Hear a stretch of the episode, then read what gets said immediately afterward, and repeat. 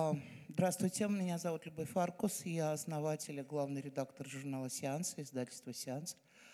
А, рядом со мной а, авторы последних номеров Максим Крангаус, не надо вам представлять. Екатерину Шульман вам тоже, конечно, не надо представлять. Мне не нравится, когда говорят, не да. надо представлять. Как-то модератор просто снимает с себя свои обязанности.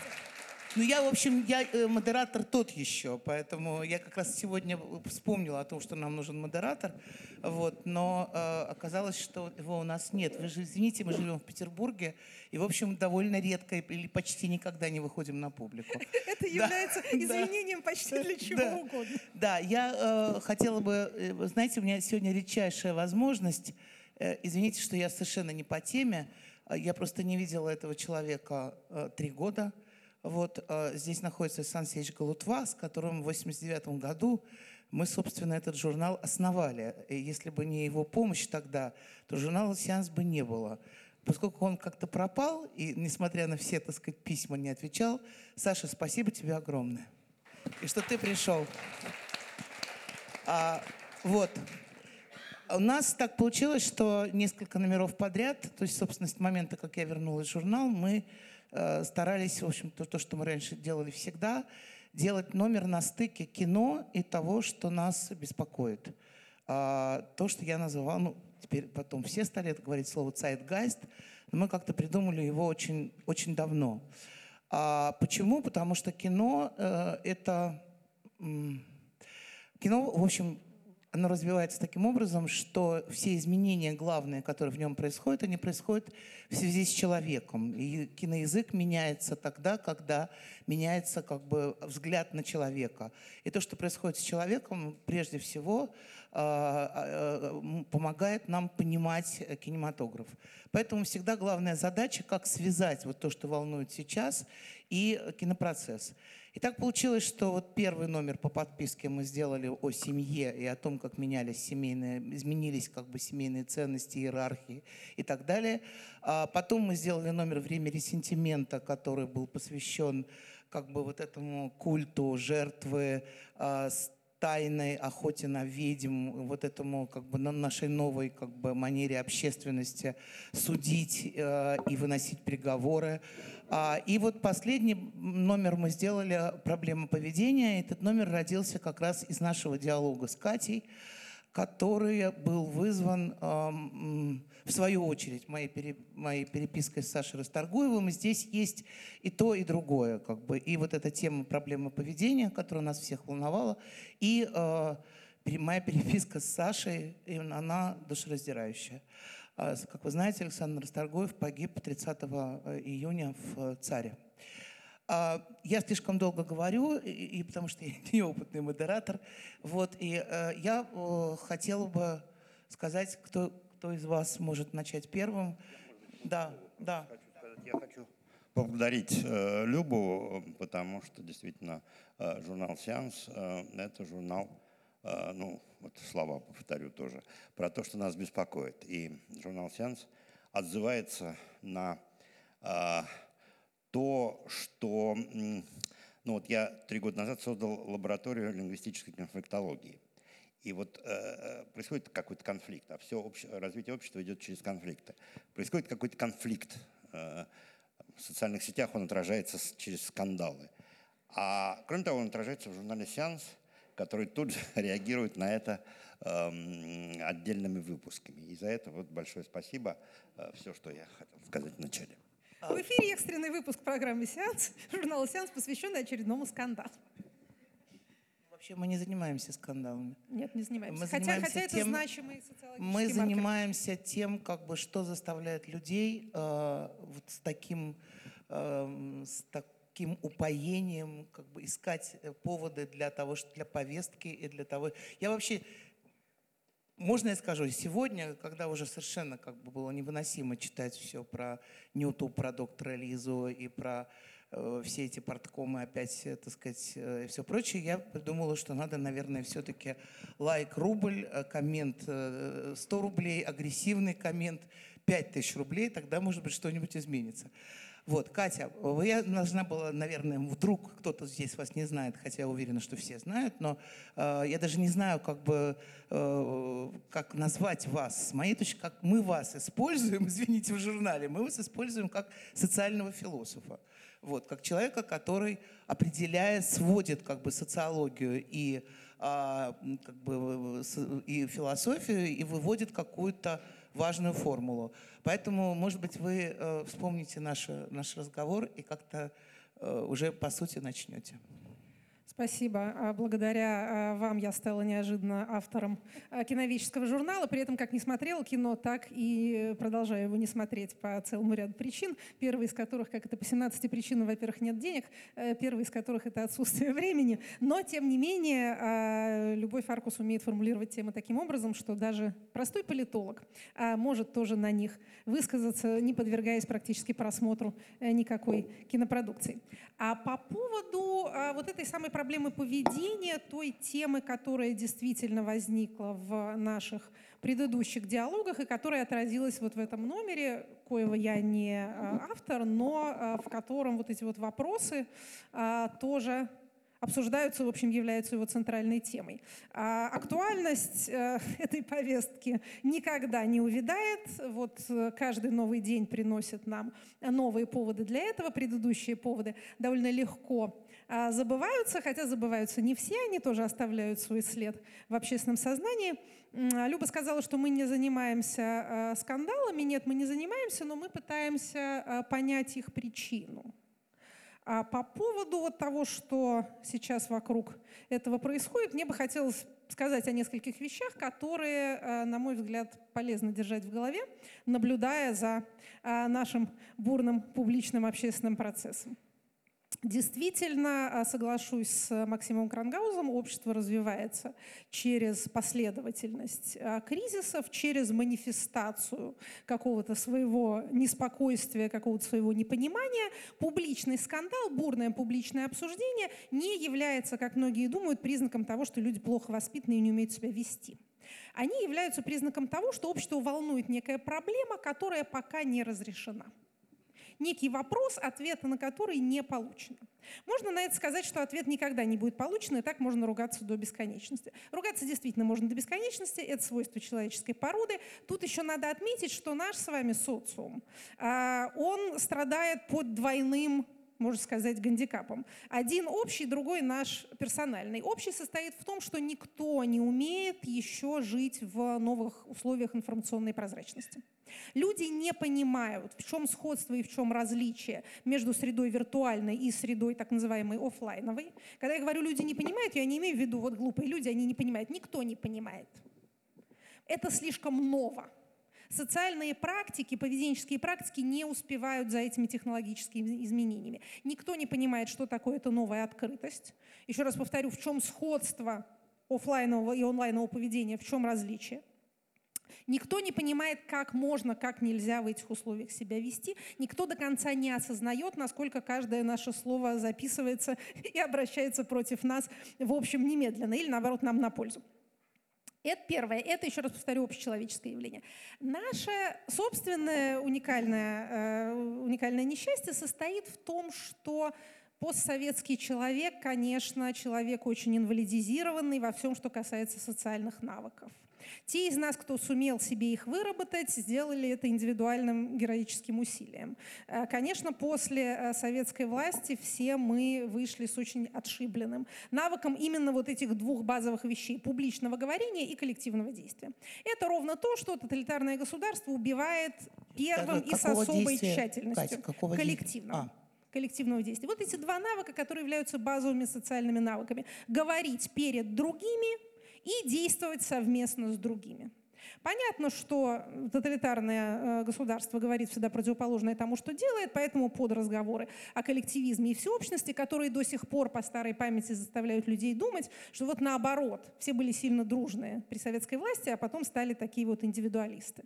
Значит, на самом деле убивались последовательно и очень равнопланомерно убивались любые формы негосударственной коллективности, общество подвергалось атомизации, коллективной коллективным телом могло быть только государство, а точнее говоря, государственный репрессивный аппарат. Перед его лицом человек должен был быть один. Даже семью до конца не убили, конечно, это трудно сделать, но старались чрезвычайно сильно ее уничтожить. Не нуклеарную семью уничтожили, нуклеарную подточили, скажем так.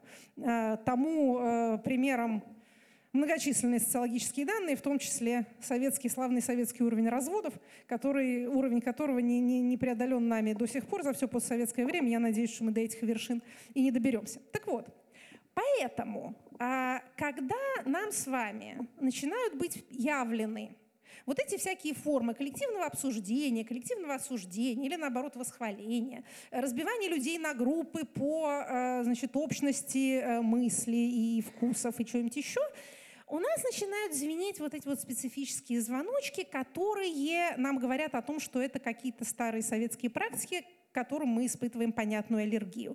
Я всегда настораживаюсь, когда начинает употребляться слово «портком» или слово «травля», или слово «партсобрание», а также «комсомольское собрание». Понимаете, в чем дело? Это сходство понятное, напрашивающееся, и мы особенно болезненно восприимчивы ко всякому такого рода сходству. Но Постсоветский человек, увидя, что вот это вот чем-то похоже на ненавистное ему партсобрание, склонен к чему? Склонен сказать, да вообще вот эти вот все ваши социальные сети – это зло. А вот не надо, как любят говорить, не надо судить вообще, давайте не будем судить, будем добрее друг другу. К чему это сводится? Давайте помолчим. Это не выход. Не надо быть добрее друг другу, надо думать яснее. Надо иметь ясную голову. Доброе сердце вам тогда к этому как-нибудь приложится. Понимаете, э, как бы отвратительно не выглядели всякого рода осуждение ближнего в соцсетях, это никакое не партсобрание, потому что за этим не стоит репрессивного инструментария. На это обычно говорят, что можно так сильно обидеть человека, написав про него плохое в Фейсбуке, что он пойдет, заплачет и повесится. Да, это бывает. Да, это происходит. Но Травля в полном смысле, я вот сейчас занимаюсь этим, так сказать, социальным явлением, а, для того, чтобы происходила ситуация травли, должна существовать группа, которой жертва принадлежит, но не может ее покинуть. Понятно, не да? так, с моей точки зрения. Хорошо, сейчас мы обсудим это. Если вы не принадлежите группе, трудовому коллективу, тюремной камере, школьному классу, опять же, партийные ячейки, которые вы не можете покинуть либо вообще никак, либо без значительного социального ущерба для себя, то вы можете переживать массу неприятностей. И опять же, это может убить вас совсем, как вас может убить, я не знаю, неразделенная любовь. Но это не является травлей. На самом деле э, полноценную травлю может организовать э, вот для взрослых людей, да, которые не сидят в тюрьме и не учатся в школе, может организовать, конечно, практически только исключительно государство. Есть исключения, но нам с вами в наших условиях полезно держать в фокусе вот эту вот основную мысль. Следует ли из этого, что мы можем говорить друг другу кучу гадостей? Нет, не следует. Не потому, что мы тем самым становимся порткомом и кем-то там еще, а потому что это неправильная, ошибочная социальная тактика, которая ограничивает число наших контактов э, и, соответственно, закрывает для нас э, пути успешного социального взаимодействия. Еще одну вещь хочу сказать, которая следует из базовых свойств нашей эпохи. Опять же, когда мы смотрим, как люди друг про друга говорят, нам начинает казаться, что все стали страшно, опять же, грубые и агрессивные. А раньше такого не было.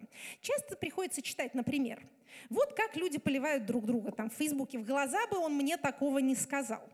Да? Есть такое, возникает такое впечатление. Из этого возникает опасение, что люди сейчас так страшно друг с другом разругаются, что это разрушит социальную ткань. Тут должна вас несколько успокоить. Значит, еще раз повторю. Э, одно из базовых свойств нашего времени состоит в том, что э, никто ни от кого никуда не в состоянии деться. Нам всем жить с нами со всеми. Есть опасение, что, распространенное опасение, что э, каким-то свойством нашего общества является повышенная агрессия. Так вот, я могу сказать, что гораздо более базовым свойством нашего общества является вот эта вот всеобщая пермиссивность. То есть, э, ну, как сказано в «Горе от ума», у нас ругают везде и всюду принимают. Вот этот вот великий слоган, он как был написан на вратах Москвы, он написан на ней до сих пор. Никто не девается ни от кого никуда. Никакая социальная ткань не разрывается. Вот эти вот все разборки, они потом заканчиваются тем, что дальше все ходят э, все равно по, по одному и тому же пространству и почему-то морды не бьют друг другу. Это хорошо. Это на самом деле хорошо. Это должно э, приводить нас не к тому, что давайте больше ругаться, из этого не следует ничего дурного. Следует. А, но это должно, наоборот, напоминать нам о том, что мы не в состоянии мы, члены социума, полноценно разойтись друг с другом. Если вы ожидаете, что в результате вашего нравственного суда наступит какой-нибудь вот натуральный такой нюрнбергский процесс э, с реальными санкциями, то тут тоже я должна вас, наоборот, наверное, э, разочаровать. Э, тут долго можно объяснять, почему именно этого не будет, но вот просто, просто поверьте мне. Опять же, это может звучать грустно, но вот эта вот справедливость как возмездие, в том смысле, в каком ее понимали в 20 веке, ее, обобщенно выражаясь, отменили. Ужасно сложно вот что. Мы Да. начали одну тему, сейчас как-то перескочили на другую. Есть и очень, да, дело, и да. очень трудно сейчас сгруппироваться, потому что я все-таки хотела бы передать тру- э, слово Максиму вот в каком смысле.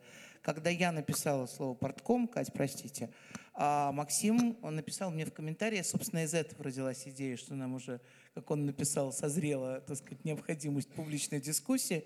Он написал мне, что портком э, в прежнем своем виде это была м, э, как бы двоемыслие, да, а, и не, то есть люди, как, короче говоря, люди как бы приходили на портком осуждать, совершенно не осуждая. Это был ритуал. Ну, это был ритуал, да. Слово да. ритуал очень важно. Да. Максим, вы давайте вы скажите, а я потом еще тоже скажу, потому что я сказать Ну, не согласна. Сразу, чтобы разговор был интереснее, я скажу, что я во всем не согласен с Катей. А, По мелочи несогласия, э, связанное с переходом от советской эпохи к постсоветской, я не согласен э, с тем, что из советских людей, в частности из советской интеллигенции, э, выдавили вот эти два э, важнейших свойства. Я тоже не Публичного согласна. выступления Я и тоже не согласна. коллективных действий. Потому что, собственно, то, что началось в перестройку, э, заседание Думы с бесконечными речами, ну, ну, ну, Верхов- я, я, не я уже не помню. У меня плохая память, я не помню, как это называлось, но, но это были сплошные публичные выступления и сплошные коллективные действия. Люди учились этому на ходу, э, очень, очень, очень с большим трудом. Полностью вытравить эти навыки, особенно из, так сказать, образованного сословия, затруднительно. Но э, смотрите, какой путь общество прошло за эти годы, как люди научились на самом деле, они разучились. Нет, как им они в полагают, подметке не и- годятся, и, Александровичу объединяться и Нет. говорить. Кать, Нет, это э, единственное, что они слушайте, умели это- на это самом было- это деле. было детство э, человечества. Кать, дело, дело в том, что э, учились одни люди, а, нек- а другие сразу говорили, вот а, названа фамилия Собчак. Ну, если мы говорим об интеллигенции, интеллигенция сходу вошла в эту новую реальность и всеми навыками обладала. А действительно, если мы сравним, скажем, речи бандитов э, или речи спортсменов, как они говорили в советскую эпоху, как они говорили в постсоветскую, как они говорят сейчас, сейчас они говорят как нормальные люди. А вот этот переходный момент, э, это был сложный, но люди учились. Мы, мы видим, как учились говорить наши лидеры. Э, Горбачев, э, отказавшись от бумажки, сделав ярчайший коммуникативный шаг, э, говорить не мог. Но все-таки это, это не речь. Э, Ельцин говорить не мог. Путин говорить может. Ну, при этом обучался... Все-таки он сказал, э, я помню, как мы с мужем, я была беременная, я помню, как мы просто, я выронила чашку э, у телевизора, когда он сказал общечеловеческие ценности выше классовых. А я, наверное, ему Да, написал это кто-то, но вообще он говорил с таким видом, как будто он понимает, что он говорит, и я уверена, что понимал. Нет, но по- по- послушайте, а Но- на самом деле это, это они умели это делать. Умели, Кать. умели, да, конечно.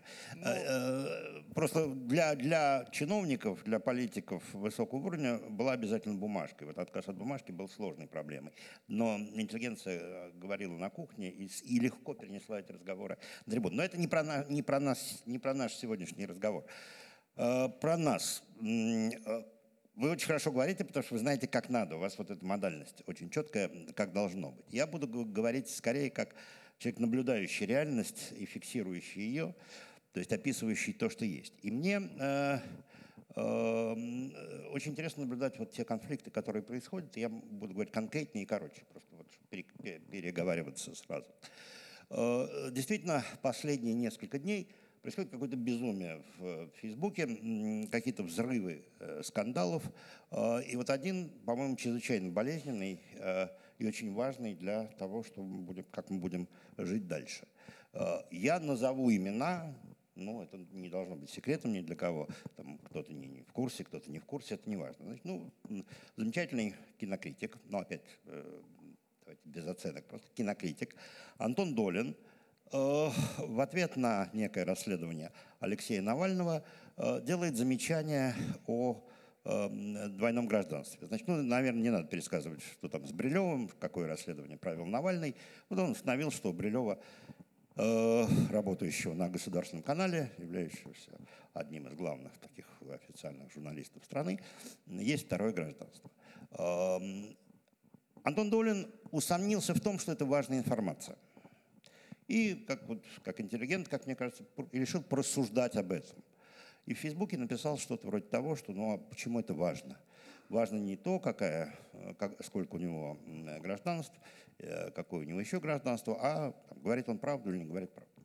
Не буду обсуждать э, пост э, Антона Долина, но э, в ответ Алексей Навальный обвинил, э, думаю, что это слово здесь уместно, обвинил Антона Долина, э, Антона Долина в том, что он прислужник власти, что он э, защищает своего начальника – и дальше возник долгий спор, является ли Брилев начальником Долина. Эм, в результате, кажется, нет, потому что один на телевидении ВГТРК, другой на радио, маяк. Ну, вот это уже мелочи, не очень интересно. Э, думаю, что когда Антон Долин решил порассуждать, ну, как интеллигентам свойственным, он не имел в виду, что его репутация окажется под ударом. Дальше, в ответ на довольно жесткие и грубые обвинения Алексея Навального, э, Антон э, войдя на, на страницу Навального, э, на других страницах, э, настаивал на извинениях. Значит, ну, даже приводя конкретные факты э, и доказывая, что Навальный сказал неправду, он настаивал на извинениях. Совершенно очевидно, что Алексей Навальный не извинится. И вот здесь возникает вопрос. Опять я не, не, не буду давать никаких оценок. Но э, вот это э, ощущение. Эм, э, тут важно даже не то, что мы ведем себя по-разному в э, обычном общении и в онлайн, э, в интернет-общении, а то, что мы в интернет-общении не вполне понимаем до сих пор, хотя какие-то уточнения происходили, но изначально не вполне понимаем, где, где граница между публичным и частным пространством. И хотя у Долина там множество подписчиков, э, множество э, друзей его читающих, он э, делал это высказывание ну, как, как бы в частном пространстве.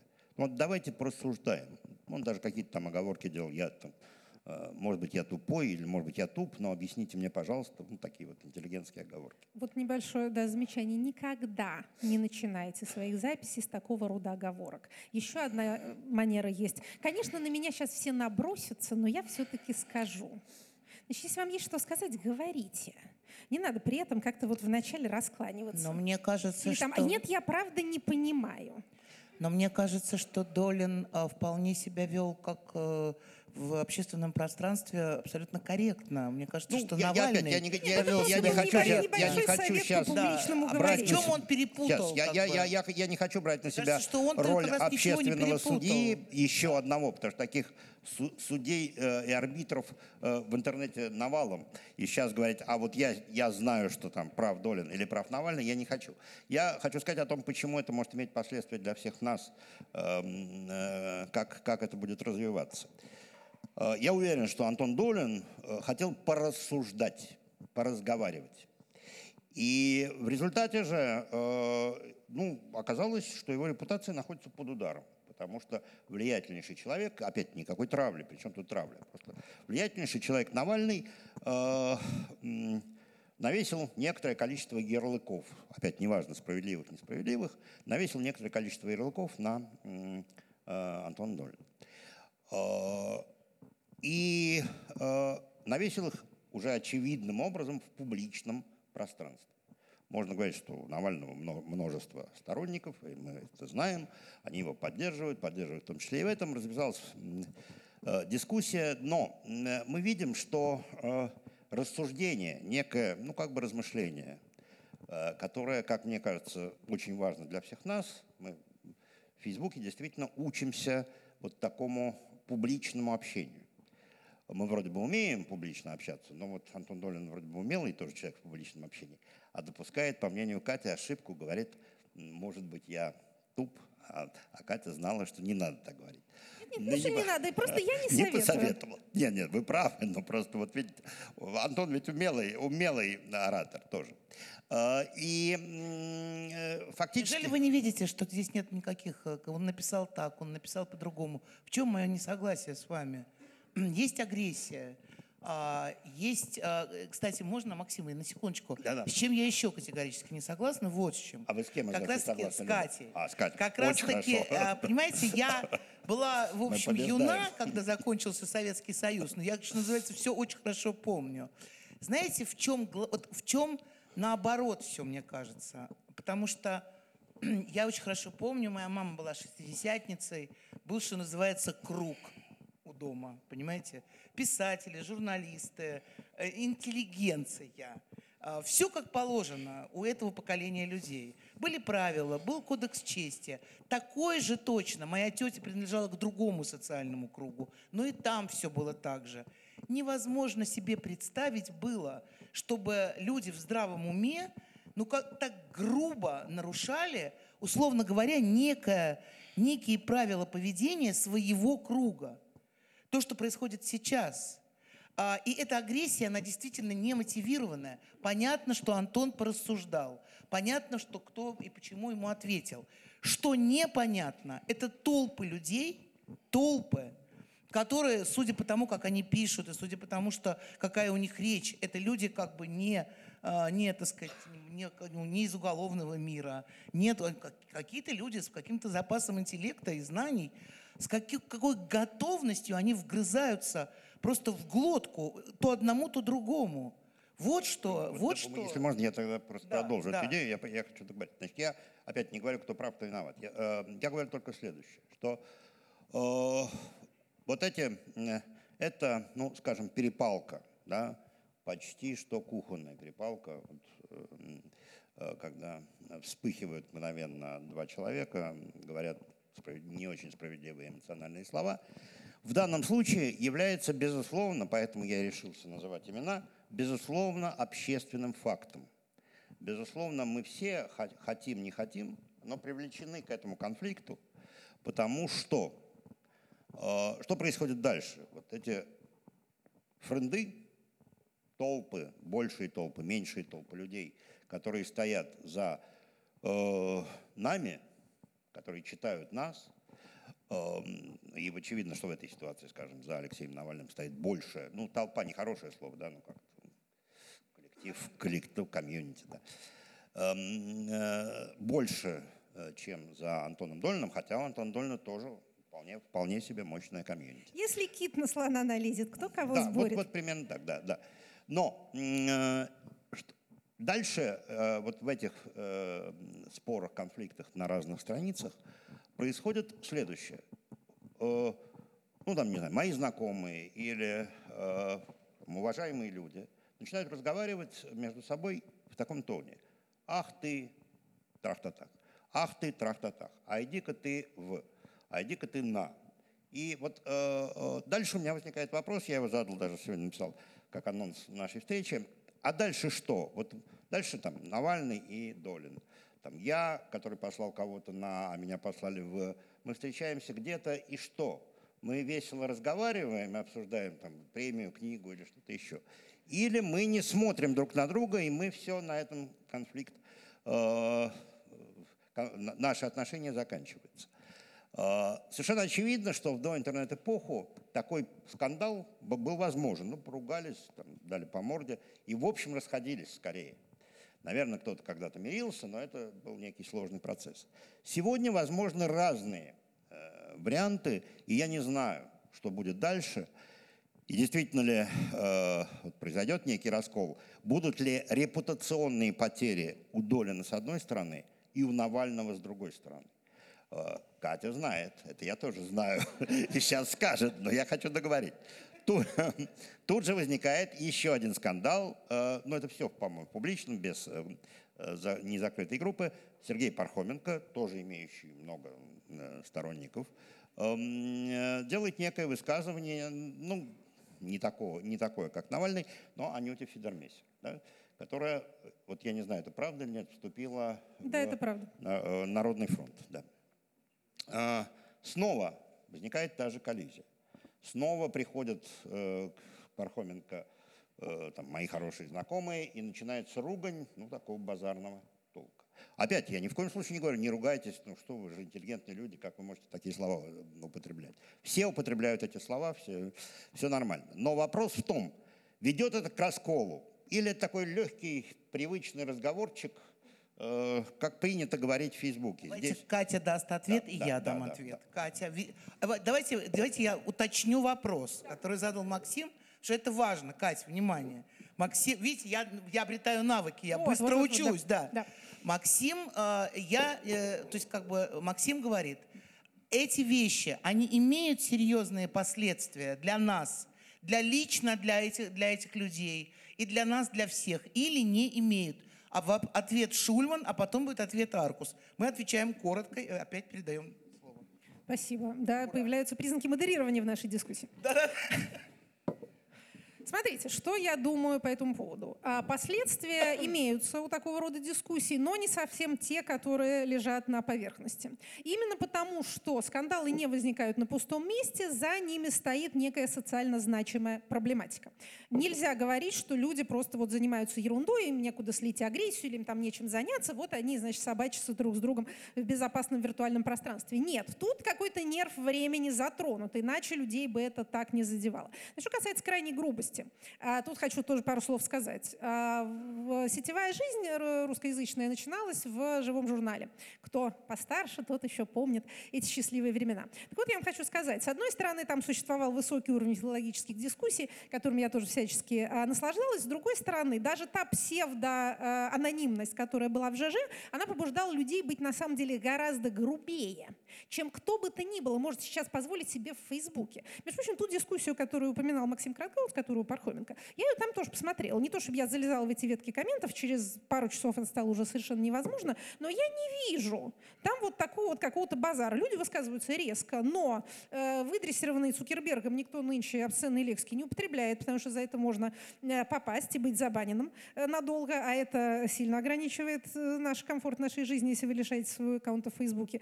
Поэтому, э, кроме людей, которые э, уверены в том, что их никто не знает, тоже часто ошибочно, те люди, у которых есть некие имена, ведут себя более или менее аккуратно. Опять же, по сравнению с предыдущими сетевыми временами, это все очень аккуратно.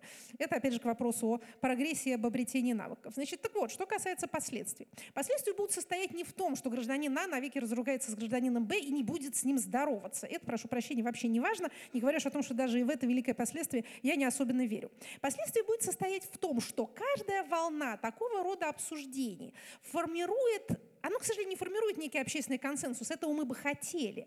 Вопросы, которые обсуждаются, это вопросы, давайте скажем прямо, пределов коллаборации с государством, которые государство увеличивающимся числом наших сограждан воспринимается как неправедное, несправедливое, злонамеренное и вообще плохое. Мы имеем на этот счет социологические данные. Это не свойство узкого круга э, либеральной интеллигенции или вообще какой бы то ни было интеллигенции. Это расползающееся по социуму, ну, я не знаю, чернильное пятно или наоборот пятно света, смотря с какой стороны вы смотрите. Поэтому проблема-то большая. Сталкивается с ней каждый из нас. Все мы э, налоги платим, значит, в МФЦ ходим.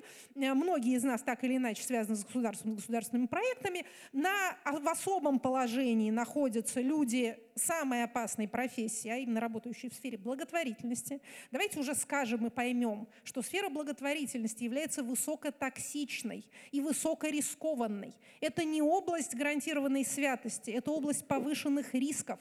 Она имеет дело с материями жизни и смерти напрямую. Это не способ попасть в рай. Это, еще раз повторю, это способ подвергнуться опасности. Те люди, которые там работают, они это знают. Что такое их профессиональное выгорание, что такое их э, риски в связи с э, государством, что такое их собственный и их соратников нарциссизм, без которого не пойдешь в эту сферу, но который там имеет свойство мутировать в такое, что родная мама не узнает. Это очень опасные сферы. Там человек делает множество нравственных выборов, выборов высокой цены ежедневно.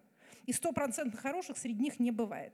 Благотворители находятся в особых отношениях с деньгами, в которых они постоянно нуждаются, но при этом эти отношения являются несколько противоестественными, потому что они не зарабатывают, но получают. Масса опасностей. Значит, им нужны свои э, мануалы и гайды, как вообще хоть, хоть каких-то из этих страшных пропастей избежать и туда не свалиться.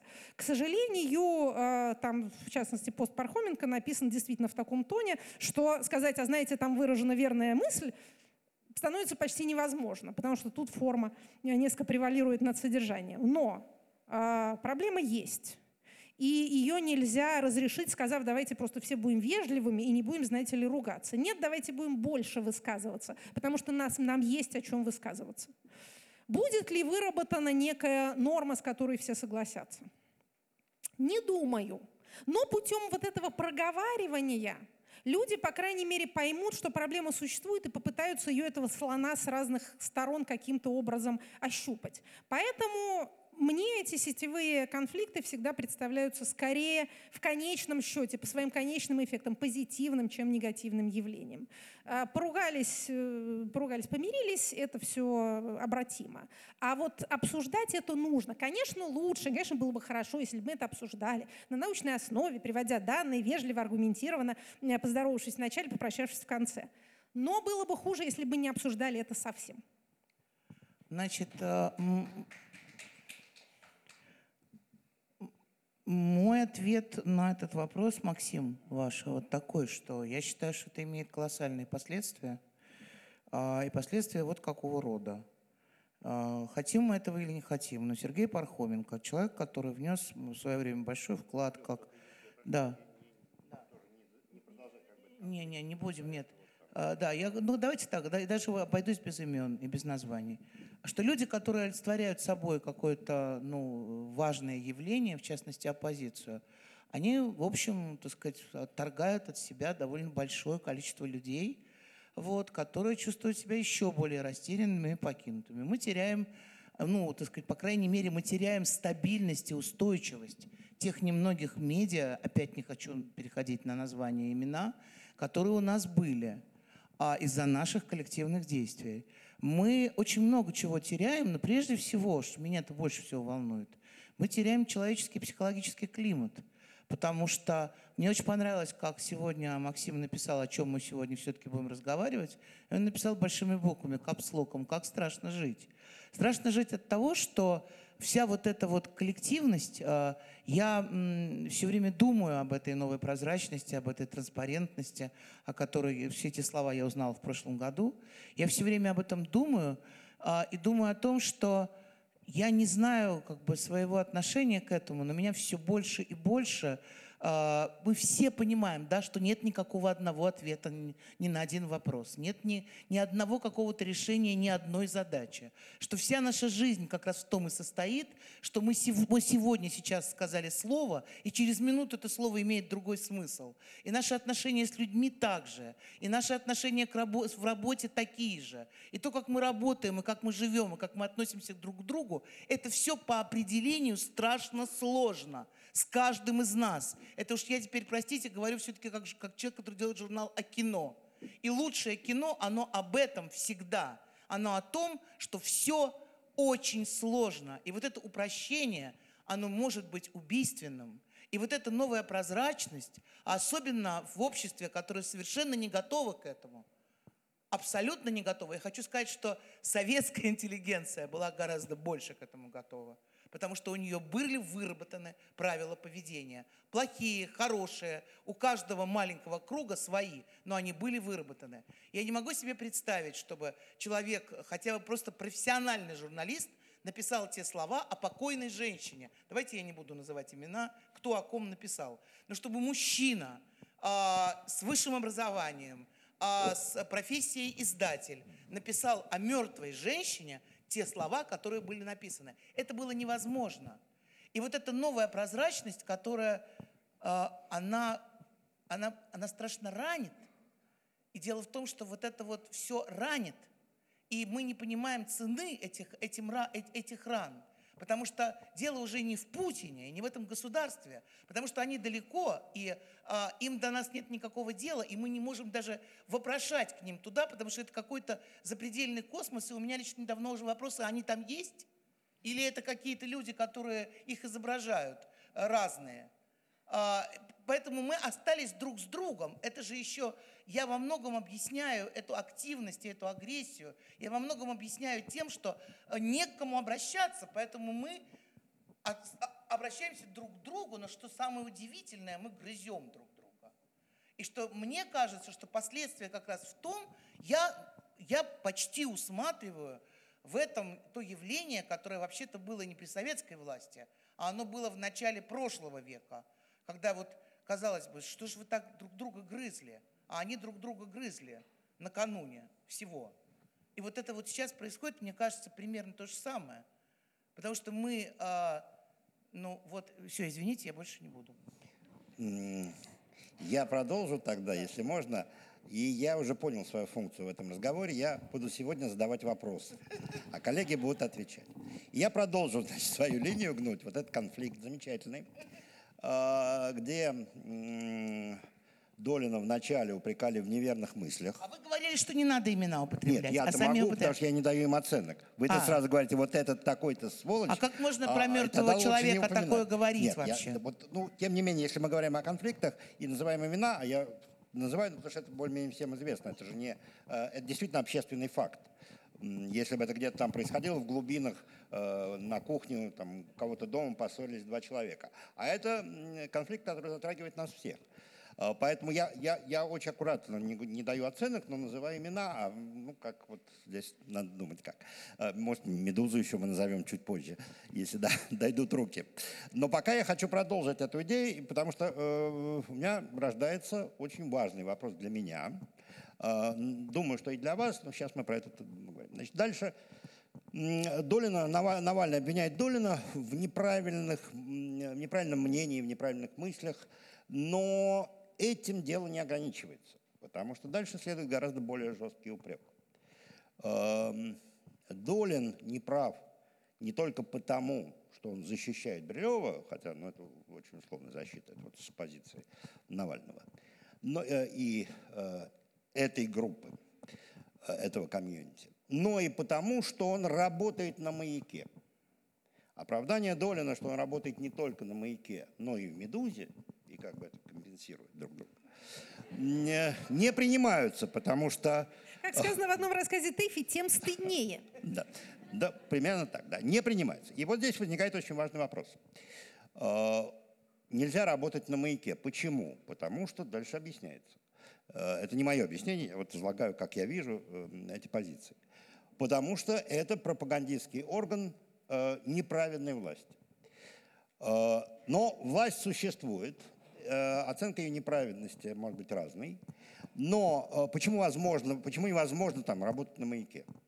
Потому что, и дальше возникает очень важная метафора для сегодняшних споров, не знаю, как назвать, интеллигенции или э, среднего класса, э, возникает метафора войны.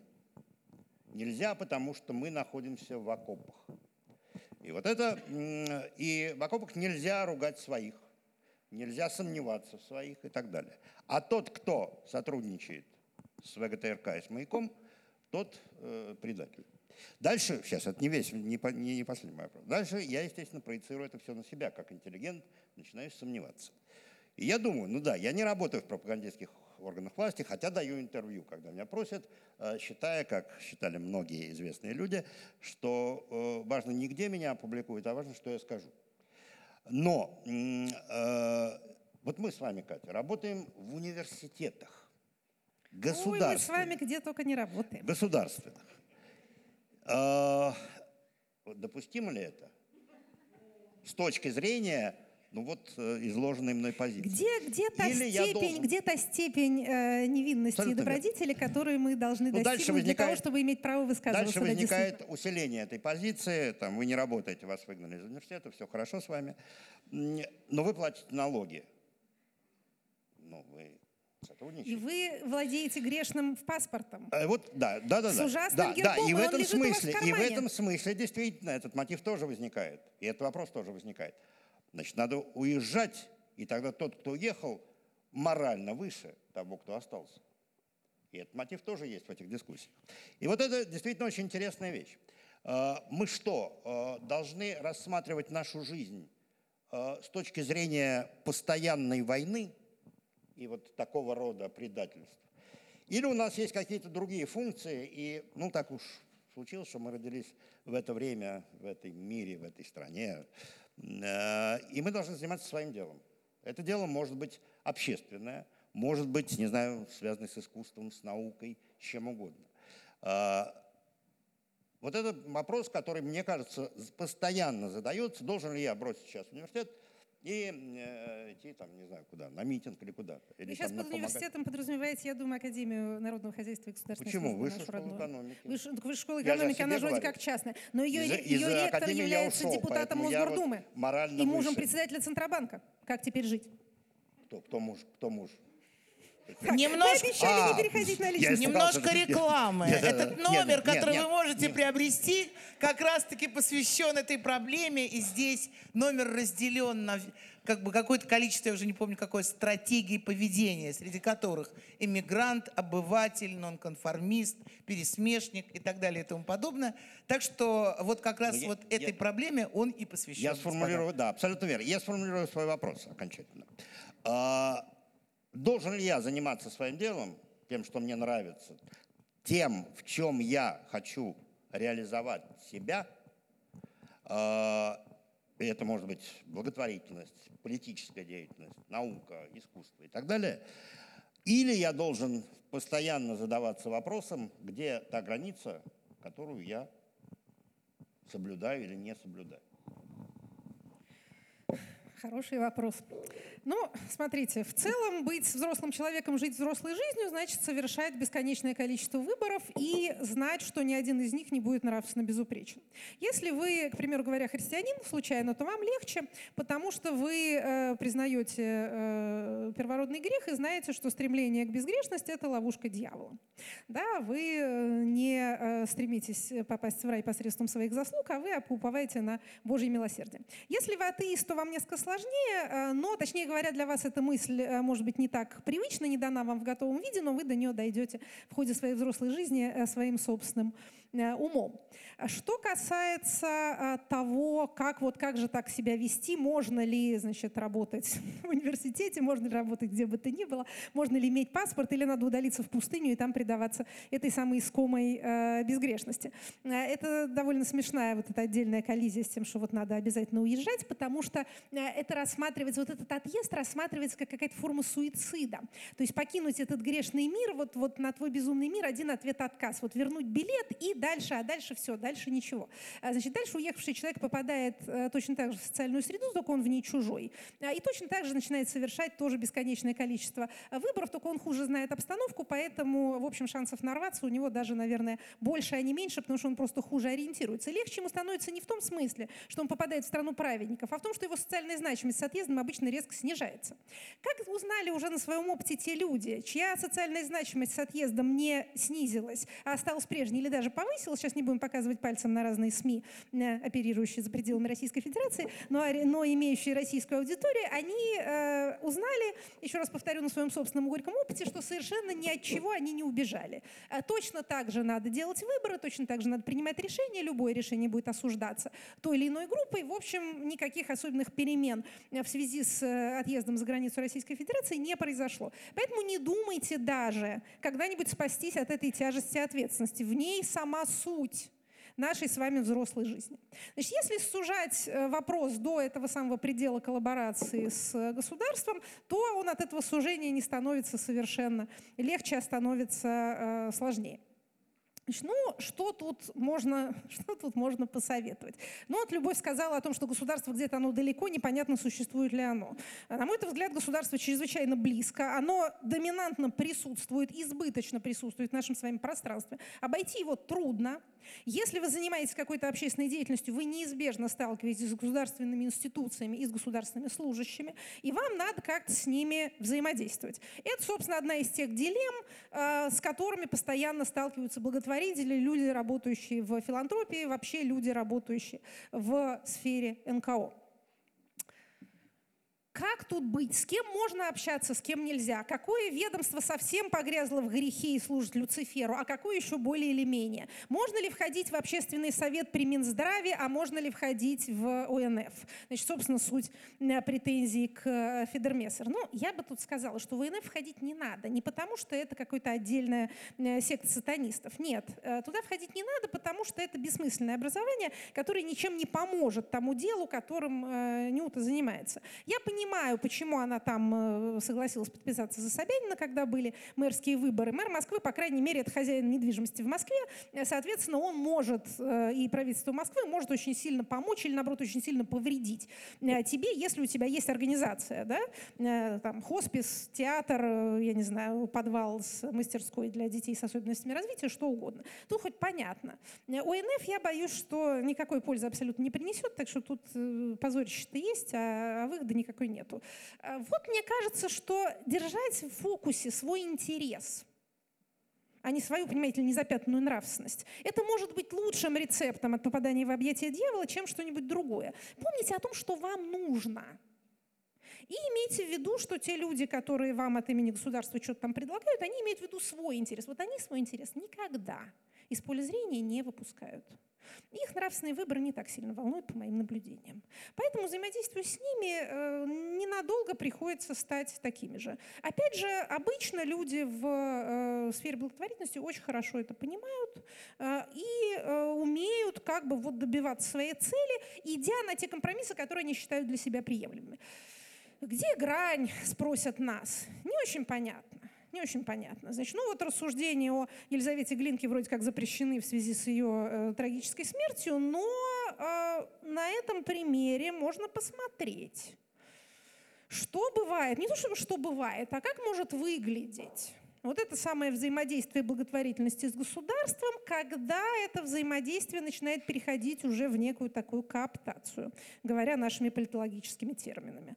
Кто-то считает это оправданным, кто-то считает это неоправданным, кто-то считает, что вот зато сделали добро, а кто-то считает, что э, сделали бы добро и без этого, а тут, так сказать, подписались на нечто не совсем хорошее. Но что тут можно сказать? Смотрите, смотрите по себе, смотрите сами. В чем еще отдельная опасность и вот эта самая высокотоксичность общественной деятельности? Бескорыстие и святость цели – это, скажем так, эм, дополнительный риск, а не дополнительная страховка.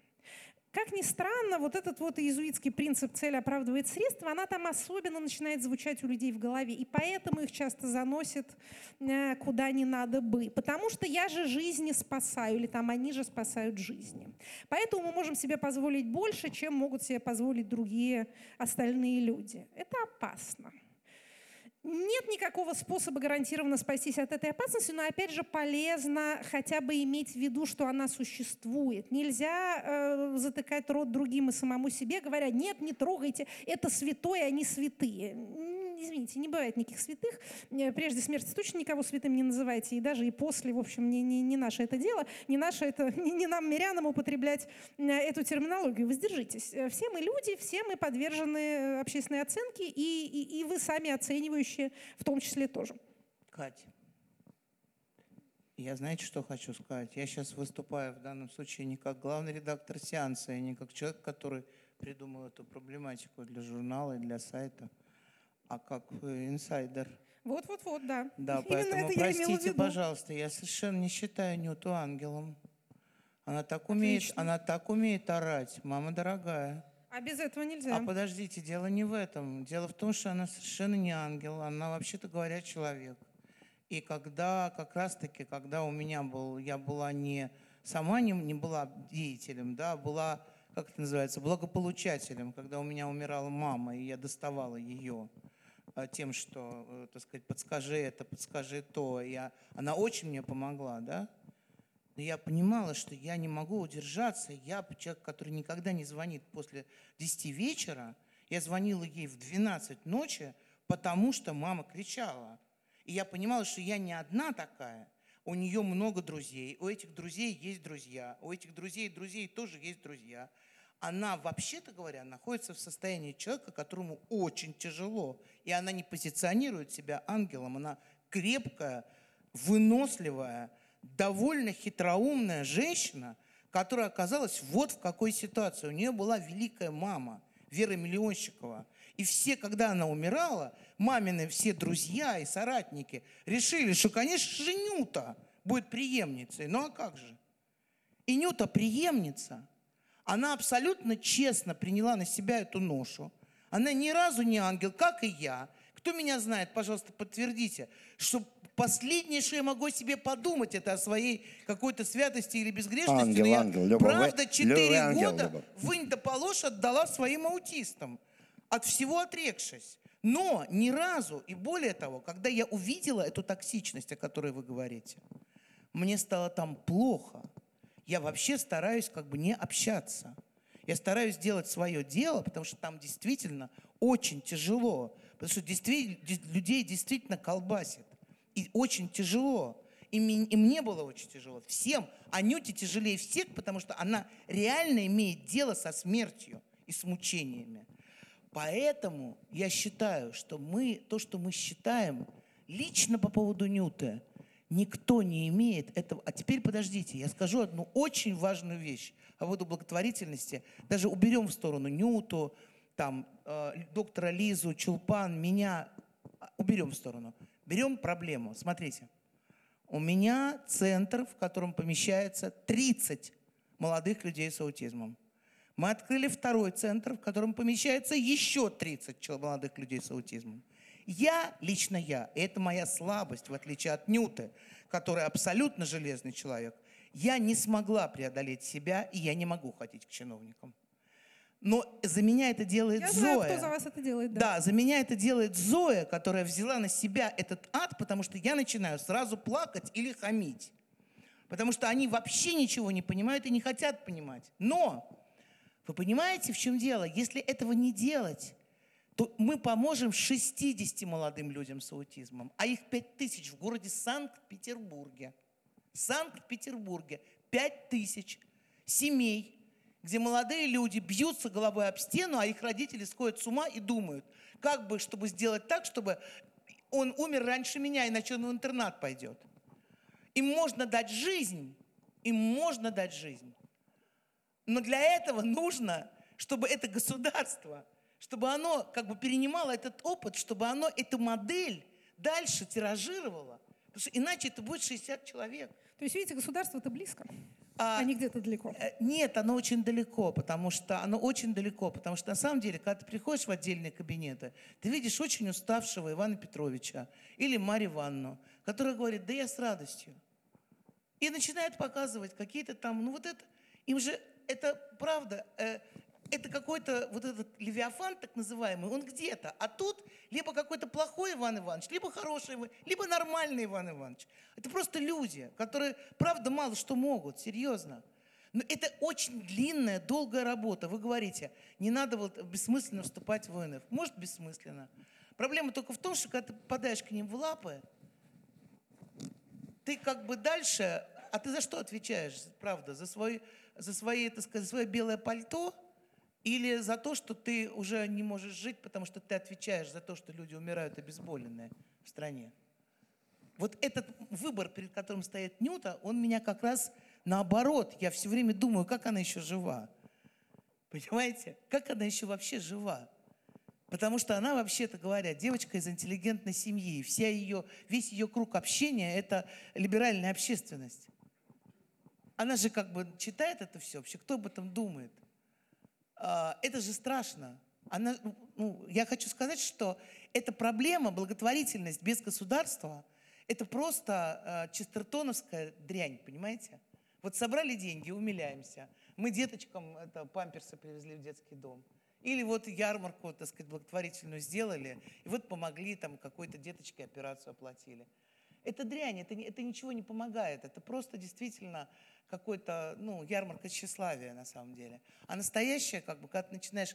У нас нет благотворительности, у нас есть правозащитники. Нюта – это человек, который э, топит за права людей умирать в человеческих условиях и, э, и получать обезболивание. А мы с Зоей, и, так сказать, с Дуней, с э, Наташей, мы занимаемся правами людей с ментальными а, нарушениями или с особенностями развития. А Ксюша Рапопорт э, занимается правами детей, бабочек и особенно их родителей, которые не должны смотреть, как дети умирают от мучений. Мы за права человека боремся, а не благотворительностью занимаемся. И здесь как бы нужна, либо ты на митинг выходишь и а, там орешь, либо ты действительно делаешь дело. Мы с Зоей просто разделились. Она умеет с государством, а я нет. Вот и все. Но я при этом ничем не лучше Нюты. Я хуже. Я гораздо хуже Нюты, потому что она, я дала себе это право, а она нет. Нет, но вот я действительно хочу сказать, что ответ абсолютно был дан. И, э, собственно, ответ я, я позволю себе переформулировать. Может быть, я неправильно понял, но тогда вы меня поправите. Э, что если есть дело, дело, которое человек, в данном случае Люба, это Федермессер, ощущает своим, то человек делает это дело. И он как раз, э, здесь я опять поспорю с Катей, он не встает каждый раз перед моральным выбором, пойти к Ивану Ивановичу или пойти к Марии Петровне. Э, выбор сделан изначально. Он занимается своим делом. Э, ну, все-таки наша жизнь не требует от нас там, ради, ради своего дела убивать кого-то или совершать какие-то совсем гадости. А, иногда этот выбор есть. В советское время он был чаще, потому что иногда требовалось там, выступить на где-то и обличить кого-то, там, не знаю, выступить э, с обличением Пастернака, скажем, чтобы что, сохранить свою писательскую сущность. Мы знаем, как там Борис Слуцкий страдал всю жизнь, когда позволил себе выступить вот на таком, на таком собрании писательском. Но в принципе Здесь происходит следующее. Здесь происходит компромисс с властью, сотрудничество, если хотите, но ради дела, которое делается. И не важно э, в данном случае, какова власть, а важно дело, и это я думаю, что это даже не права людей. А я даже против этих слов компромисс. Честное ну, не слово. компромисс. Я, как... я еще раз говорю, Нет, ну, как, как человек, который однажды хлопнул дверью и сказал, что туда я больше не ногой, я рассматриваю как свою слабость, напротив, и предательство по отношению к делу, которым я занимаюсь. Я против слов компромисс. Вы знаете, вы очень точную вещь одну сказали. Когда вы сказали, что я э, что должен, все время в окопе, или у меня есть мои студенты, мои дети, мои внуки, моя любимая жена, мои книги, моя наука, моя лингвистика, мои, ну и так далее, да? Или я должен все время всю свою под Лениным чистить, а, всю свою жизнь. Ну, то есть отдать да. свою жизнь. А, э... а это как бы у них свои задачи, а у нас свои. Я даже слово компромисс отвергаю. Да, я согласен. Отвергаю слово компромисс, просто отвергаю его. Понимаете, задача, что у нас свои, у них свои, но эти обобщенные они могут, э, эта машина может заживать человека так, что он изменится до неузнаваемости. И эти его прекрасные дела и цели могут разрушиться, перейти в свою противоположность, э, исказиться, скажем так, потому что в какой-то момент вот в этих вот коридорах, куда он зашел, он повернул не туда или зашел слишком далеко. Еще раз повторю, считать, что твое святое дело спасет тебя на каждом шагу, от любой ошибки неправильно. Все равно выборы придется совершать и смиряться с тем, что, ну, во-первых, с тем, что кто-то осудит, смиряться, в общем, достаточно легко. Это кто, кто живет публичной жизнью, тот, в общем, некоторый иммунитет себе уже выработал ко всем этим разговорам, поэтому я не думаю, что существуют эти хрупкие души. Они уже на раннем этапе сошли, э, видимо, с публичной арены. Э, так что ни, ни, ни, никого это насмерть не убьет. На, потом на осуждающие комментарии любой есть такое же количество одобряющих комментариев. В этом свойство этих самых информационных пузырей. И мы склонны выстраивать вокруг себя тот информационный пузырь, который нас скорее одобряет, чем осуждает. Поэтому говорить о том, что вот тут нас бедных, тут все, понимаете ли, заругали. Нет, на, нас бедных все захвалили. В нашей ленте все нас хвалят, а кто нас не хвалит, тех мы оттуда заблаговременно уже удалили. Так что опасность не в этом, понимаете, не, не в Фейсбуке опасность, а в государстве опасность. Есть она.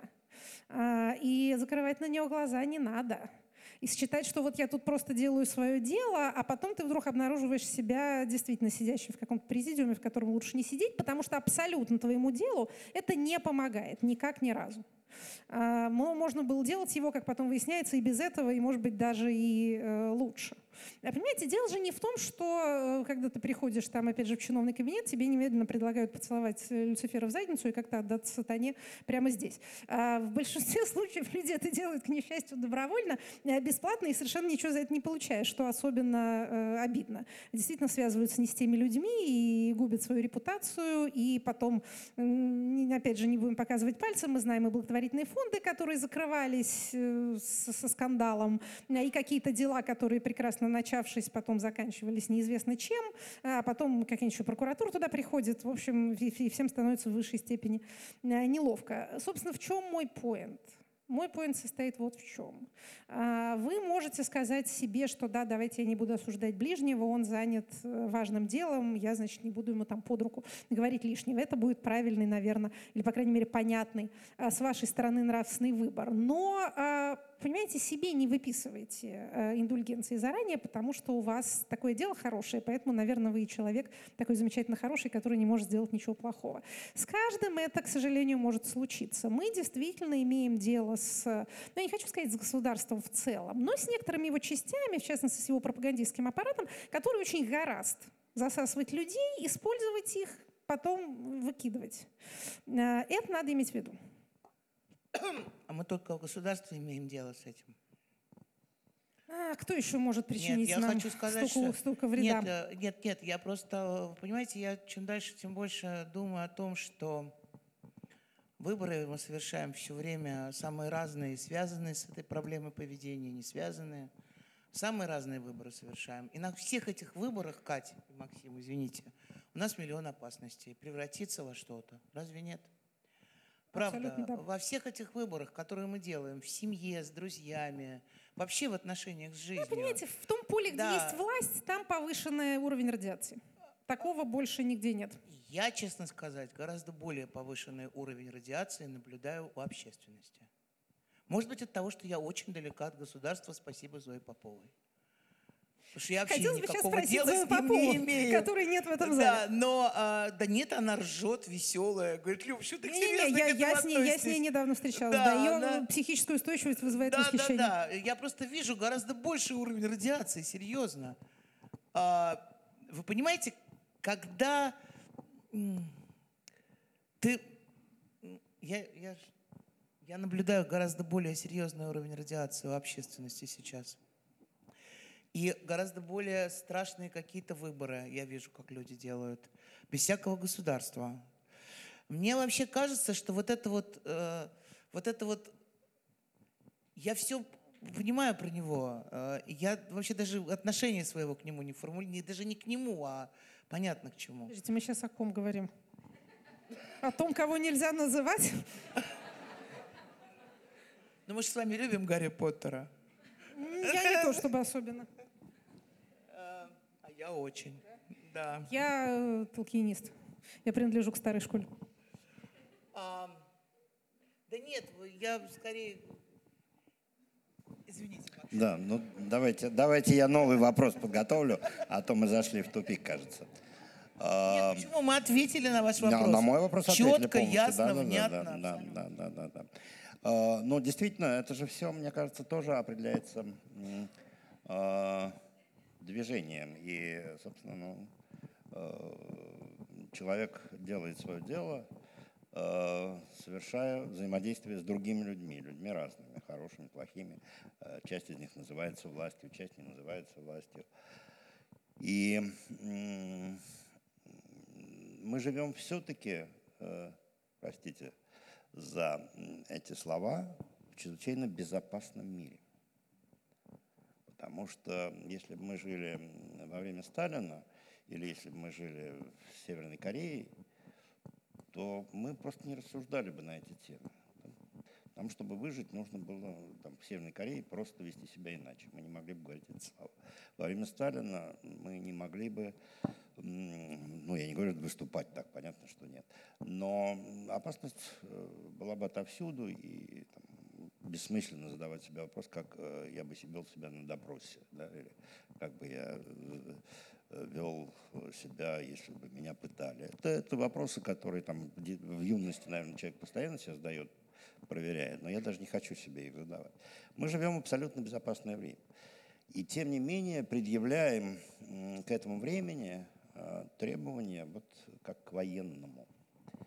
Э, мне кажется, это большая ошибка, потому что э, это метафора войны или метафора еще такая очень привычная, как в 1937-м. Да. Ну, ну, метафора, она метафора. Но... Очень точно, на мой взгляд, это правда. Мы предъявляем к, совершенно к невоенному времени. И требуем да. от своих друзей, знакомых, э, от э, людей своего круга, чтобы они вели себя как во время войны, как во время 1937 года, э, при том, что все-таки время наше другое. И еще, мне кажется, вот я сейчас перейду к вопросу, это я уже делал утверждение, что не должен был делать. Но вопрос у меня такой. Вот это очень интересная вещь. Проживание, проживание своей жизни или проживание чужой.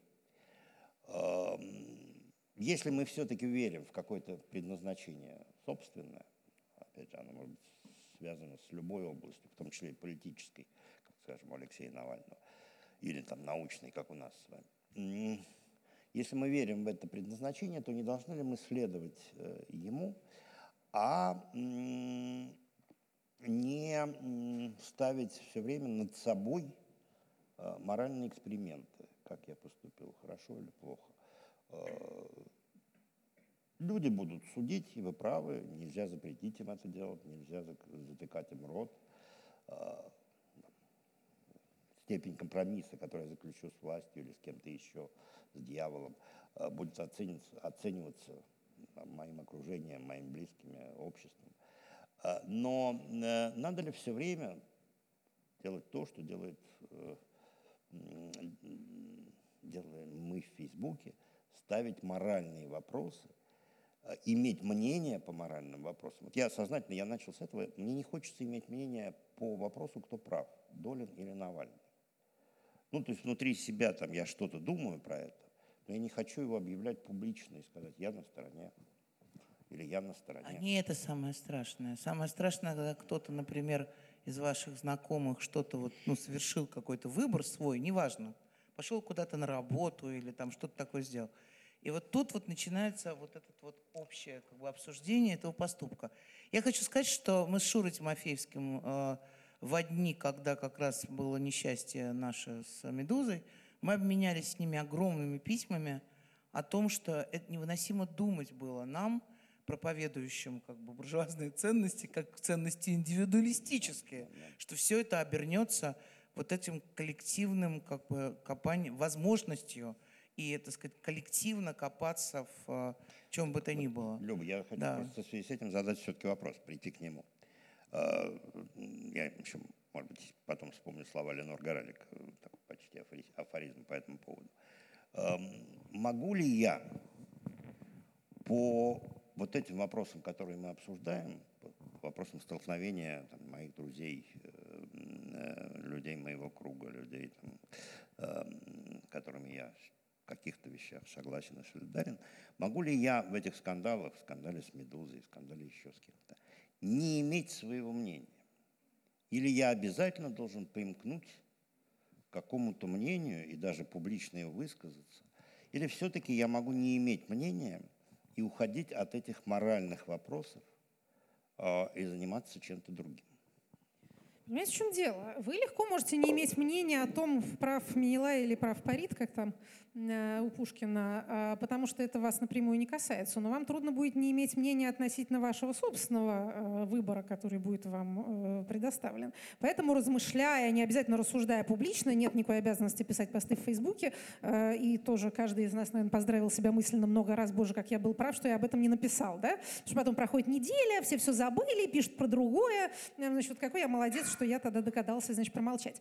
А, но размышляя о ситуации, которая может быть вам кажется, не вам, вам, Максиму, а вам, кому-нибудь, а, имеющий параллели с каким-то вашим собственным жизненным опытом, вы тем самым тренируетесь для того выбора, который предстоит вам или который вы делаете прямо сейчас. В этом может быть польза. А в том, чтобы э, публично высказываться, ну, если мысль рвется у вас из души, ну, высказывайтесь. Не рвется, э, не высказывайте. А я чрезвычайно соглашусь с утверждением о тлетворности, об опасности вот этих вот самых аналогий с военным временем. Постоянные слушатели, мои читатели знают, какой я страшный враг исторических аналогий как способа политического анализа. Вот это вот просто надо как-то вот запретить. Ничего не надо запрещать, но вот исторические аналогии, хотя бы временный мораторий на них наложить надо. Это ужасная интеллектуальная чума. Почему?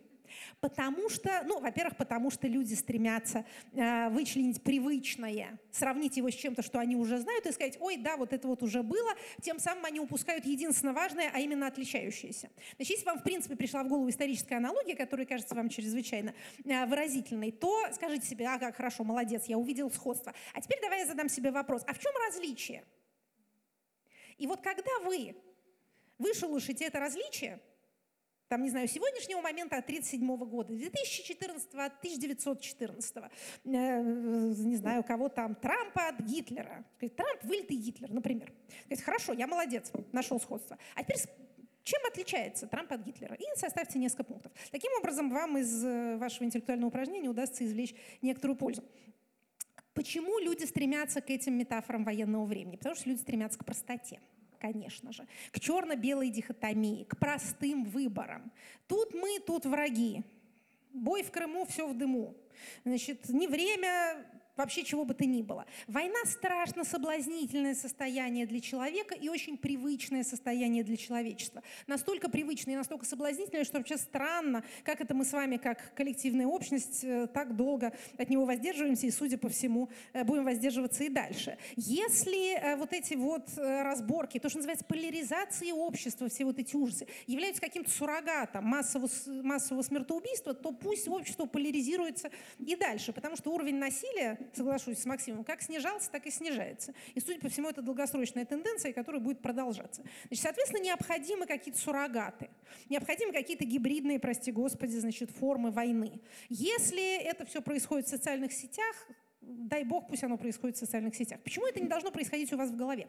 Потому что когда вы мысленно помещаете себя в эту ситуацию простых противопоставлений, тут тьма, тут свет, тут мы, тут, значит, враги, вы снимаете с себя ответственность парадоксальным образом. Людям кажется, что они поступают наоборот, что они как бы возгоняют свою моральную позицию, типа, а вот как бы я бы вот поступил бы, опять же, в 1937 году. И тут они чувствуют себя такими значительными, потому что речь идет вроде как о вот таких значительных материях, цена вопроса, значит, жизнь и смерть. На самом деле они ответственность себя снимают.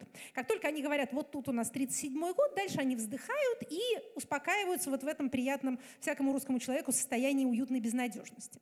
А вот, вот так вот 37 год, ничего не поделаешь, да, значит, как же, как же быть? Наверное, можно только, дальше следуют вот эти все суицидальные фантазии, э, уехать, значит, забиться под диван, э, окуклиться в своем деле, как будто это дело, это какое-то столпничество, понимаете, индивидуальная молитва. Опять же, как верно заметил Максим, мы свое дело делаем только во взаимодействии с другими людьми. Если мы не стихи пишем, а если мы там учим кого-то или, или книжку даже пишем, да, э, какой-нибудь там, не знаю, научного характера, то это будет все равно коллективное действие.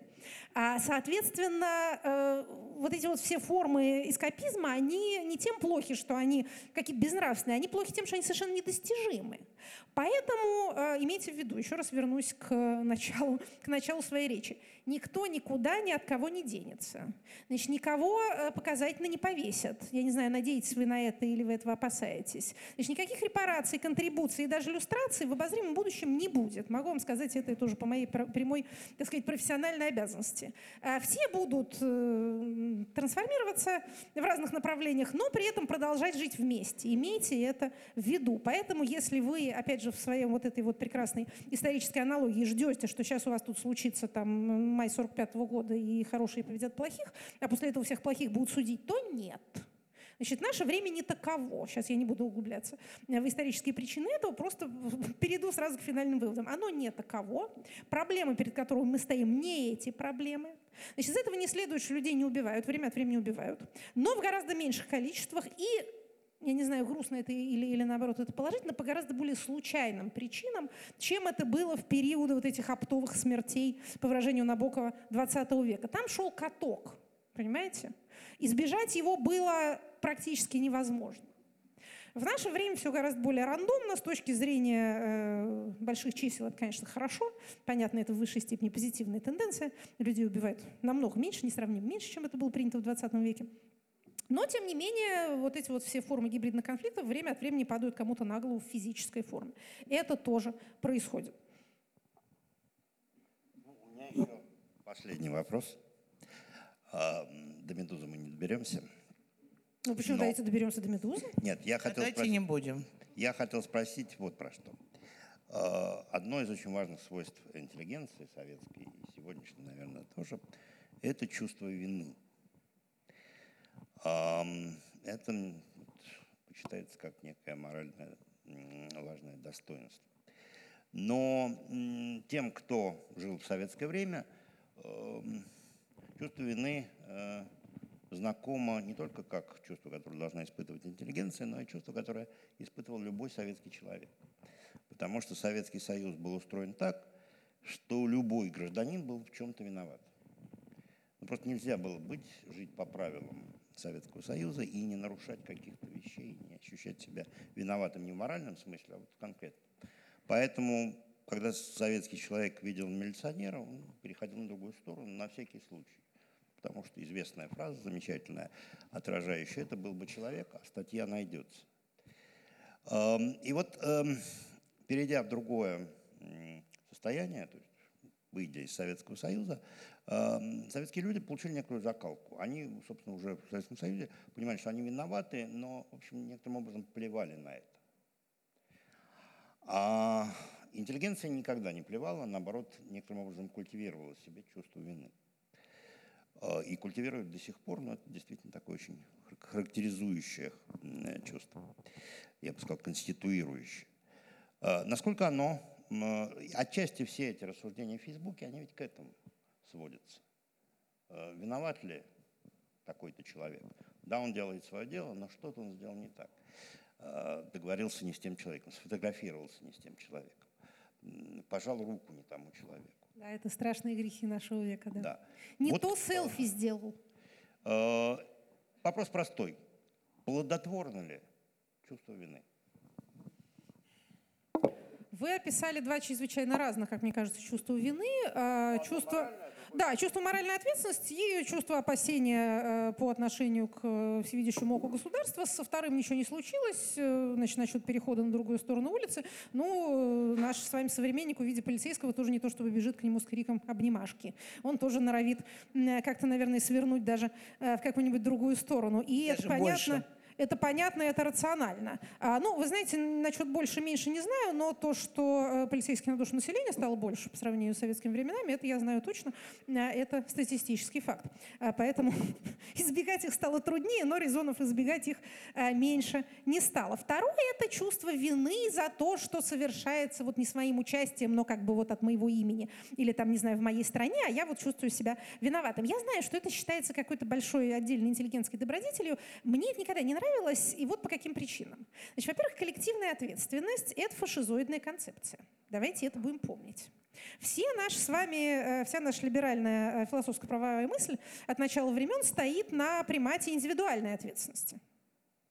Значит, поэтому, э, если вы испытываете томление по поводу того, что э, там вот э, от вашего имени, как вам кажется, потому что вы гражданин Российской Федерации, Российская Федерация делает что-то не то, то это, может быть, помогает вам чувствовать себя очищенным этим страданием нравственным, но я не вижу, к чему особенно хорошему это ведет. И особенно дурно, когда вы не просто испытываете внутри себя это досадливое чувство, а когда вы начинаете другим людям навязывать вот это самое чувство вины. И говорить, да как вы смеете, вы там, не знаю, россияне, говорить то, делать это, не говорить то, не совершить коллективное самосожжение прямо сейчас. Да, потому что вы же вот все вот в этом вот виноваты. И это, еще раз повторю, фашизоидная концепция. Это полезно помнить. Значит, не, не впадайте, пожалуйста, в это. Значит, э, что касается того, э, вообще чувства вины уже теперь не приписываемое коллективным сущностям или испытываемого по поводу коллективных сущностей, а того, который испытывает сам человек. Ну, я предпочла, как человек, наблюдающий социум, чтобы люди испытывали не чувство вины, а чувство ответственности. Это две разные, во многом противоположные вещи. В чувстве вины есть нечто неисправимо инфантильное. Оно возникает, когда вам некий э, высший авторитет, некий условный родитель или безусловный родитель говорит, ай-яй-яй, зачем же ты так поступил? Ты поступил плохо, неправильно. А вы ему говорите, я больше так не буду. Это важно на определенном этапе личностного развития, но потом взрослый человек это преодолевает и испытывает ответственность. Чем отличается ответственность от вины? Вина приходит снаружи. Ответственность вы берете на себя сами добровольно. Ответственность есть результат свободного выбора. Это важно. Вина демотивирует. Чувство вины угнетает и не приводит ни к чему. Вот я виноват, я сижу весь такой виноватый, и что? Не знаю, рыдаю. Или там покушаюсь опять на самоубийство. Ответственность вдохновляет на действие. Мне всегда хочется, чтобы люди в результате любых своих э, нравственных выборов и размышлений ничего не делали бы. А не наоборот сидели и ничего не делали. Поэтому, э, скажем так, если вы внутри себя сами из себя извлекли это самое чувство вины, то разберитесь с ним, подумайте, откуда оно пришло и к чему оно вас ведет. Если вам извне кто-то на вас пальцем показывает и говорит, как тебе не стыдно, скажите мысленно этому человеку, этим, этим людям, что они вам не мама с папой, и они не имеют права вас вот это вот самое стыдить. Значит, у вас есть ответственность за ваши поступки, и вы ее несете.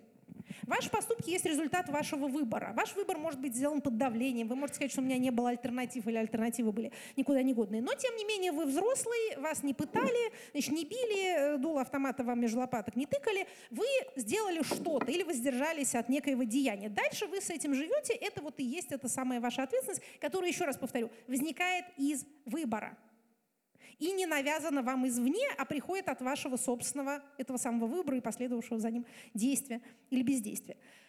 Поэтому давайте лучше э, как-то вот пытаться базироваться на этом, потому что э, чувство вины, оно опять же, э, как это Оксфордский словарь решил, что слово 2018 года это токсичный, да? Мы много чего называем токсичным, но чувство вины, оно действительно человека изнутри несколько разъедает и либо оно побуждает его к бездействию, либо, что еще хуже, устав от этого чувства вины, он начинает превращаться в свою противоположность и говорит, нет, на самом деле я не виноват, наоборот, я правильно поступил. Или идет к тем людям, а они все время появляются вокруг вас, когда вас кто-то начинает осуждать, немедленно появляется кто-то другой, который говорит, вот эти люди, смотрите, плохие, злые, написали про тебя плохие слова, вот скриншот. Они тебя не ценят, не любят, значит, э, про тебя, про тебя говорят всякую бяку, да? Иди лучше к нам, мы тебя, наоборот, полюбим, оценим а, и, значит, вот э, воздадим тебе должное за твои неоцененные подвиги. Это могут быть не очень хорошие люди. Таких примеров довольно много. На это ловят очень легко тех, кто поглупее, особенно тех, кто обидчивый. Обидчивые люди, не в обиду никому будет сказано, особенно умными, э, по моим наблюдениям, бывают редко. Вот этот вот момент тоже э, полезно держать в голове на случай, если вдруг вы вот в эту ситуацию коллективного осуждения попадете. Не поддавайтесь тем людям, которые вас стыдят, еще раз повторю, они вам не родители, но и посмотрите трезвым взглядом на тех людей, которые в этот момент вас утешают. Если это не ваши старые знакомые, это какие-то не очень знакомые или новые люди, которые вдруг вокруг вас начали образовываться. А, да. Видите, мы не можем сказать, как надо, да. но мы можем сказать, как не надо. Да. Я вот не могу сказать ни того, ни другого. Но я хотела бы разли... сделать такое развлечение, э, отчасти похожее на ваш, Катя, но все-таки не совсем. Я бы различала то чувство вины, которое, с моей точки зрения, неизменно должно сопровождать человека в его жизни, но это только то чувство вины, которое он сам испытывает и которое никаким образом не навязано ему извне, которое никто ему не ткнул и не сказал, что вот ты виноват в этом, в этом и в этом, и ты то, и все, и это, и пятое сделал неправильно – а то чувство вины, которое, по-моему, ну давайте не называть его чувством вины, а назовем его как-то по-другому. Знаете, вот я, например, могу вам сказать, что я ничем не была виновата в болезни своей мамы, но я все равно испытывала страшное чувство вины, что я ничего не могу сделать.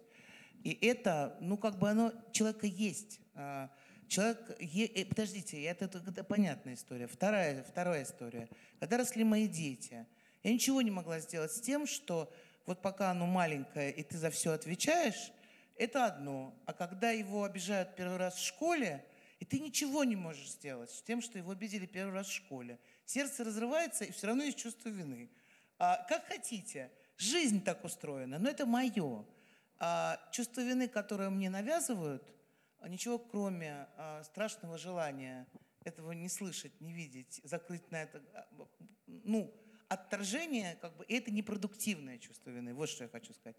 Но это, тем не менее, сейчас, а, в чем я все время никак не могу уловить, потому что голова устала, как сходятся вот эти две наши темы, время ресентимента и проблемы поведения.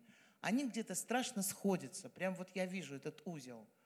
А, вот это вот то, что с одной стороны, вот это то, что мы говорили, что культ жертвы э, все хотят быть жертвами. Это вот мету, там, там жертвы, так сказать, ну, самыми разными, жертва. Мету и жертвы мету, да. Да, все я хотят жертва, быть жертвами. да. А если я жертва, то кто виноват?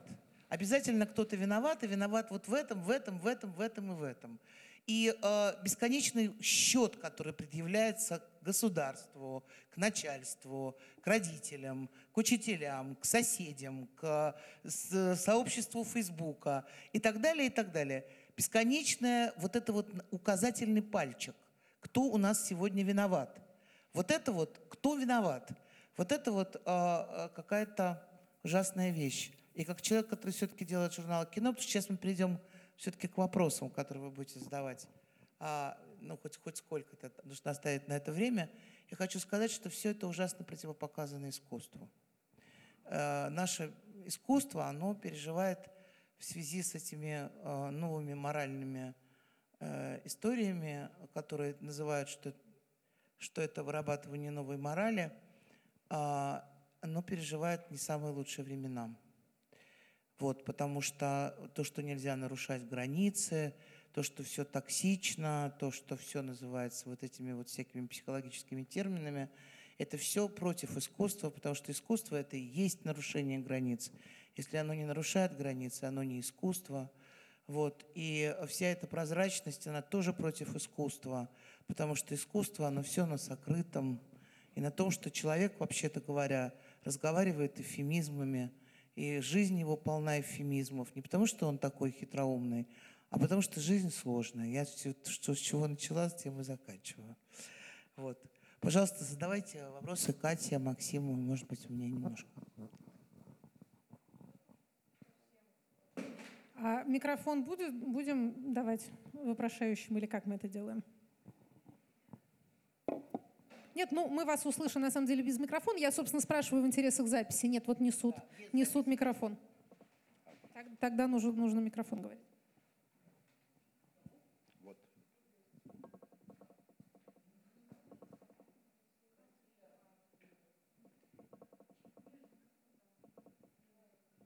Включен? Да. А, спасибо за дискуссию.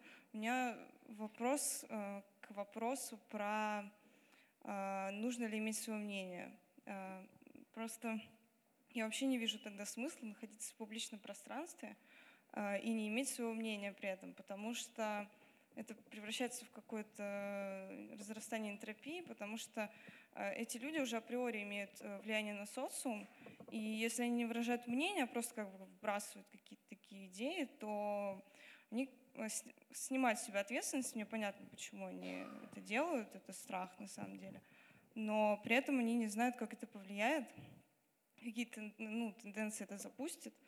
А вот эти двурукие экономисты и так далее, ну, мне кажется, что это очень пагубное явление в, в любом дискурсе. И, соответственно, мнение иметь нужно. А, Другое дело, насколько вы осознаете свою ответственность и готовы ее, опять же, нести. Если не готовы, тогда вообще, мне кажется, не нужно присутствовать в публичном пространстве. Э, это не очень экологично. Э, ну, в общем, что вы думаете по этому поводу?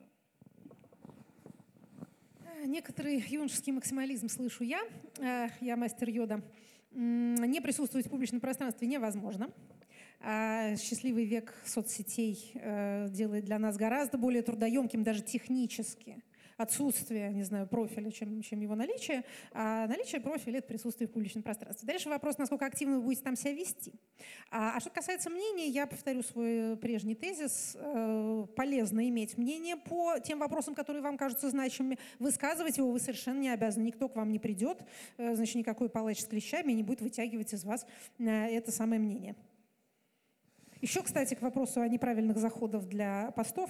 Э, не пишите, если уж вы пишете, то не пишите э, постов, начиная с фразы «не хотел я об этом говорить, но вот типа меня так спрашивают, так спрашивают». Я же не хотел говорить, не, не говори, не писал стихов и не пиши, э, как у Александра Иванова. Лучше погуляй и подыши. Значит, никто никого не может вынудить ни к какому высказыванию. Даже если публично вам зададут вопрос, как вот нам сейчас, всегда можно сказать, как Дмитрий Песков, без комментариев. И ничего, знаете, никакого штрафа вам за это не припишут.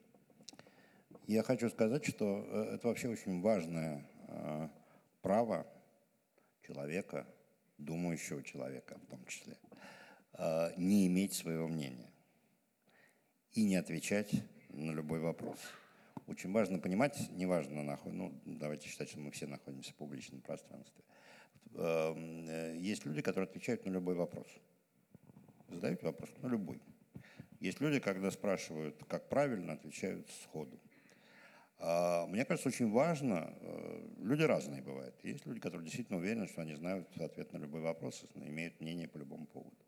Но, скажем, вот я отношусь к другому типу людей. Мне кажется, что во многих ситуациях я не знаю, как правильно. Я не знаю, кто прав. И когда меня вынуждают э, прибиться к одной из групп, э, выбрать мнение одной из высказанных, для меня это некое насилие над моим умом и моей психикой. Поэтому мне очень важно, чтобы в нашем обществе, в обществе в реальности, обществе в интернете, сохранялось это право. Оно не всегда сохраняется, потому что иногда человека требуют сказать, ты не поддержал меня там, в этой ситуации, а я не хотел поддержать. Вот, э, по-моему, это чрезвычайно важное человеческое право – в некоторых ситуациях не иметь своего мнения. Если его реально нет, а, не обязательно его возгонять. А, вы говорите, что какой, зачем тогда находиться в публичном пространстве? Ну, давайте считать, что на это время я ухожу из публичного пространства. А у меня вопрос к вопросу. Вы, вы спросили, можно ли находиться в публичном пространстве и не высказывать свое мнение?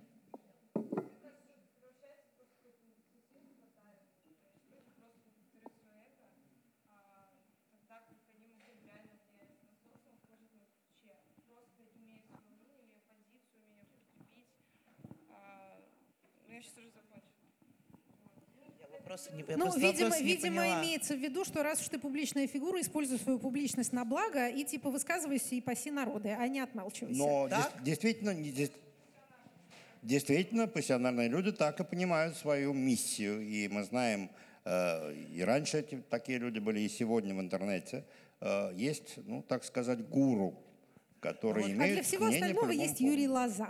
Если вдруг никто не высказывается, то есть человек, который обязательно выскажется. Ну, ну вот. нет, есть уважаемые люди, есть менее уважаемые, но это не... Юрий Лоза – это неуважаемый человек.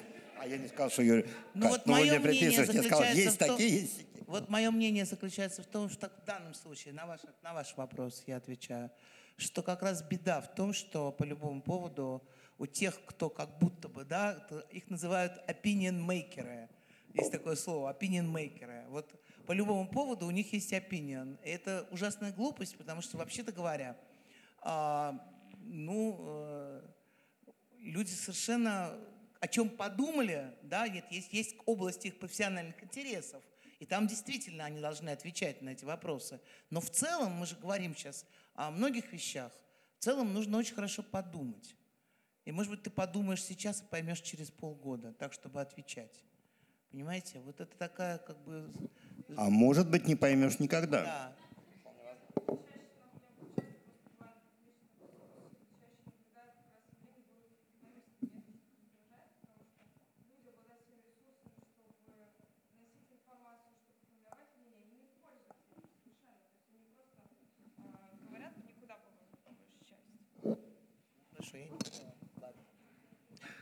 Ну, скажем так, э, там, где находится действительно сфера нашей профессиональной компетенции, там, э, наверное, неправильно воздерживаться от суждения из каких-то конъюнктурных соображений. Там, где вы профессионал, вы должны в ответ на вопрос говорить правду, а не думать о том, что мне сейчас лучше как-то промолчать, а то неизвестно еще, что из этого выйдет.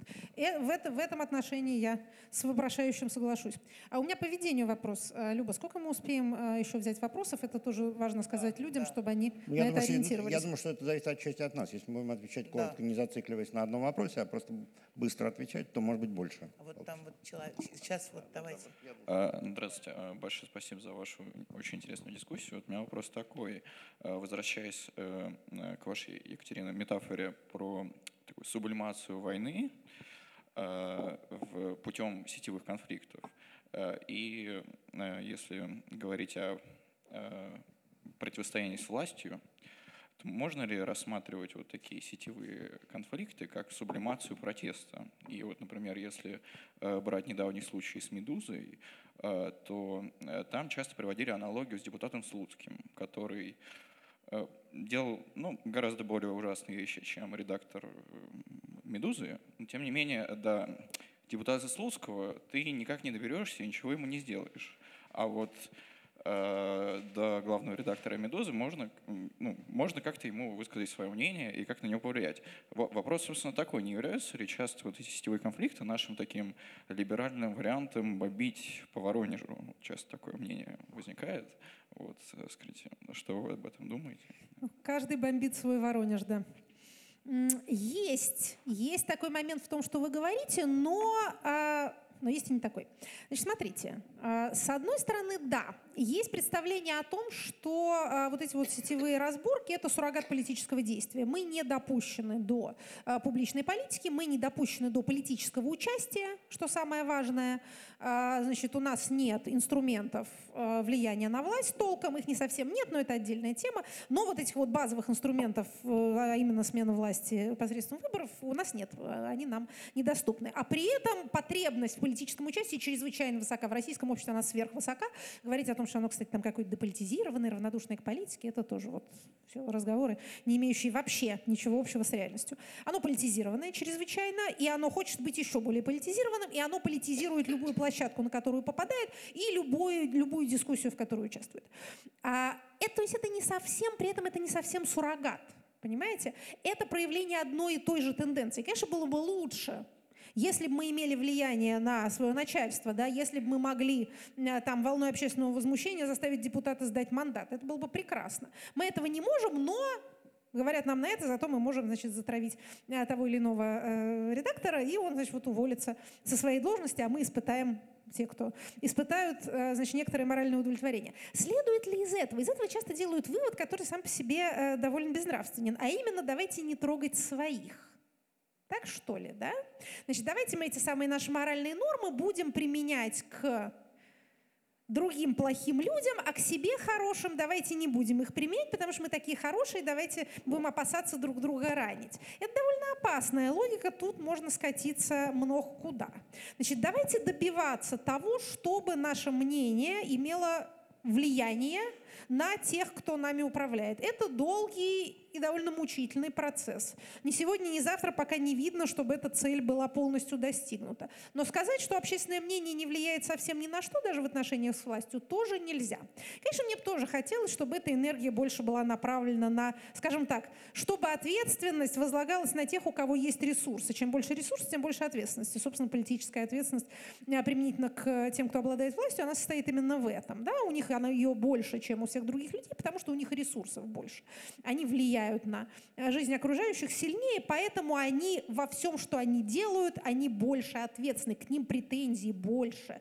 Поэтому не может быть никакой равной ответственности там, у чиновника и у нечиновника относительно даже публичного высказывания. А, но Сказать после этого, что давайте обсуждать только чиновников, а не чиновников давайте обсуждать не будем, потому что они, наверное, хорошие, я тоже не могу, потому что я понимаю, что тот же самый запрос стоит и за тем, и за другим, и за претензиям к одним, и за претензиям к другим. Да, есть некая несправедливость в том, что до людей, которые э, меньшим ресурсом располагают и в этом смысле меньшую ответственность должны нести, до них легче добраться. Поэтому, наоборот, эта ответственность падает им на голову. Есть такая несправедливость, это искажение э, публичного пространства. Но, э, понимаете, вот этим вот самым призывом «давайте давайте побольше молчать и быть бережнее друг другу, мы эту проблему не решим. Я просто хочу сказать, что вот вы, вы задали вопрос, да? Э, вы понимаете, что слова сублимация и суррогат э, выдают некое такое у вас э, политическое партийное мышление. Потому что вот я поссорился с женой, и это была сублимация, потому что я не мог поссориться с президентом. Что первично? Вы просто почему-то считаете первичным именно протесты, а не некий разговор конфликтный с соседом. Наши главные враги – это действительно те, кто сильнее нас, и соседи, наше окружение.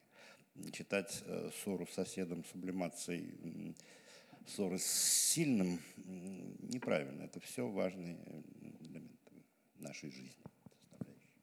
Ну, вы знаете, даже скажу э, одно слово по поводу ссоры с женой. в качестве сублимации, но вообще, э, говорят нам антропологи, насилие распространяется сверху вниз. То есть, в принципе, это так и происходит. На э, там мужа кричит начальник, он приходит домой, кричит на жену, а жена отыгрывается на ребенка, ребенок на собачке. Как в известной карикатуре Биструпа. Да, это так происходит, насилие идет сверху вниз.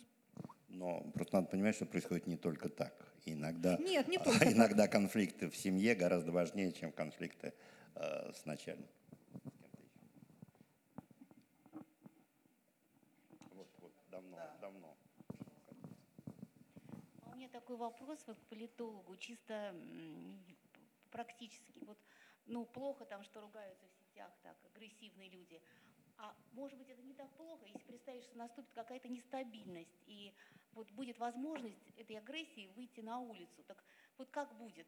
Это вот агрессивность в сетях, может, там вышел пар уже и хорошо, и на улице не будет агрессии. А может, наоборот, все так распалятся в этих сетях, что и на улицу выйдут, и станут э, драться. Вот что, что произойдет? К чему эта э, агрессия в сетях приведет? Она э, избавит от насилия в какой-то степени или наоборот, она его стимулирует? Это вопрос напрашивающийся, его приходится слышать часто. а Точного ответа на него не существует. А Если попробовать использовать аналогию с компьютерными играми, то что мы тут видим? Это довольно изученная область. Есть обывательское мнение о том, что так называемые жестокие компьютерные игры провоцируют жестокость. Наигрался в стрелялки, пошел пострелял на улице, да? А, насмотрелся там на какой-то graphic violence, а, и вот, глядишь, и расчленил, значит, соседа. А, Криминологическая э, статистика и криминологические исследования говорят нам, что ситуация э, ровно противоположная, вот просто с точностью до наоборот. Компьютерные игры считаются одним из значительных факторов снижения числа насильственных преступлений, особенно среди молодежи. Они уводят молодежь с улиц в теплые закрытые помещения, э, они дают разрядку и занятия, они просто время вот это вот сжирают. Родители вечно жалуются, что вот он там играет в игрушку вместо того, чтобы книжку почитать. Родители не думают, что он играет в игрушку вместо того, чтобы, э, значит, э, забить одноклассника за гаражами. Да? Почему-то им это не приходит в голову. А тем не менее, криминологам, гораздо более печальным людям, да, э, знающим многое о человечестве, это в голову приходит. Поэтому компьютерные игры одни из спасителей человечества от э, э, насилия, опять же, особенно насилия молодежного. Будет ли работать эта аналогия в случае с так называемой агрессией в соцсетях? Господи, какая же это все агрессия, боже мой! Это вы агрессии не видали. А, Опять же, повторю э, еще раз свой тезис. Это все детский праздник на лужайке абсолютно в, в рамках э, общественного дискурса. Э, Никому никакого убытку, поверьте, это не нанесет. Хоть меня не спрашивали, но я тоже отвечу. Дело в том, что э, э, агрессия в играх – это как раз сублимация. Вместо того, чтобы там подраться, я поиграл в игры, расстрелял противников и успокоился. Но вы говорите о коммуникативной агрессии, у которой действительно есть два исхода. И сказать, какой будет, невозможно. В разных, ра- в разных коммуникативных конфликтах есть разные продолжения. Действительно, первый способ – поругались и не подрались, и слава Богу. А второй способ – поругались, довели себя до высшей точки кипения, то есть там выпустили пар в первом случае, а здесь, наоборот, довели себя до высшей точки кипения и подрались. Ну, там, или, или что-то еще более сильное, там, постреляли друг друга. И действительно есть коммуникативные конфликты, которые идут по первой, первому направлению и по второму. От чего это зависит? От э, разных э, вещей, от э, индивидуальных характеристик участников конфликта, от э, первоначальных намерений и так далее. То есть э, это вопрос абсолютно справедливый, но другой, ну, э, э, вы должны понимать, что обе э, ситуации возможны. Простите, последний вопрос, потому что у нас уже, к сожалению, время вышло. Последний вопрос. Вы знаете, вот обсуждение о ответственности и о вот таком о вине э, не смогло спокойно вот отразиться на мне, потому что м, Екатерина, я как правильно понимаю, представитель такого рафинированного протестантской этики, да, что индивидуальная ответственность Так, в И этот так момент где-то заплакал Макс Вебер. Так. Ну хорошо, я как студент там, могу немножко максимизировать это. Но вот индивидуальное положение об индивидуальной ответственности, э, вот вряд ли, а, если мы говорим о кино, например, возьмем а, Звягинцева и его «Нелюбовь», вряд ли именно чувство ответственности привело его к именно такой проблематике и к а, Простите, кого привело? Звягинцева. А, ага. Да. нелюбовь. И вот именно чувство вины, на мой взгляд, вот, чисто субъективное мнение, а, вины не а, и ответственность не за свои действия, а вину как за вот общее явление, а, те, которые происходят с обществом. А, и вот, кстати, отличительная черта советской интеллигенции а, — это не чувство личной ответственности. И почему они проблематизировали различные положения, а чувство именно вины и стыда вот как такового. И, на мой взгляд, вот нельзя э, вот так ограничивать эти понятия и исключать вообще чувство вины. Люба, это, по-моему, к вам вот это вот кино и, и чувство стыда, вот это все про вас, а не про меня. Я... Катя. Катя! Катя! Э, я хочу сказать другое, что право нельзя исключать чувство вины. Это очень важное чувство. Другое дело, что его не всегда нужно культивировать. Я бы сказал, что его иногда надо ограничивать. Потому что чувство как вины э, может как и коммуника... агрессивная коммуникация э, приводить э, к чему-то хорошему и к чему-то плохому. Если мы распространяем на любое действие чувство вины, любое наше действие начинаем оценивать с моральных позиций, с моральной точки зрения, то это фактически приводит к бездействию. А, вот что я имел в виду, задавая этот вопрос. Поэтому мне кажется, что иногда действие надо предпочесть размышлению о собственной вине. Вот что важно. Спасибо всем огромное. Спасибо. Спасибо.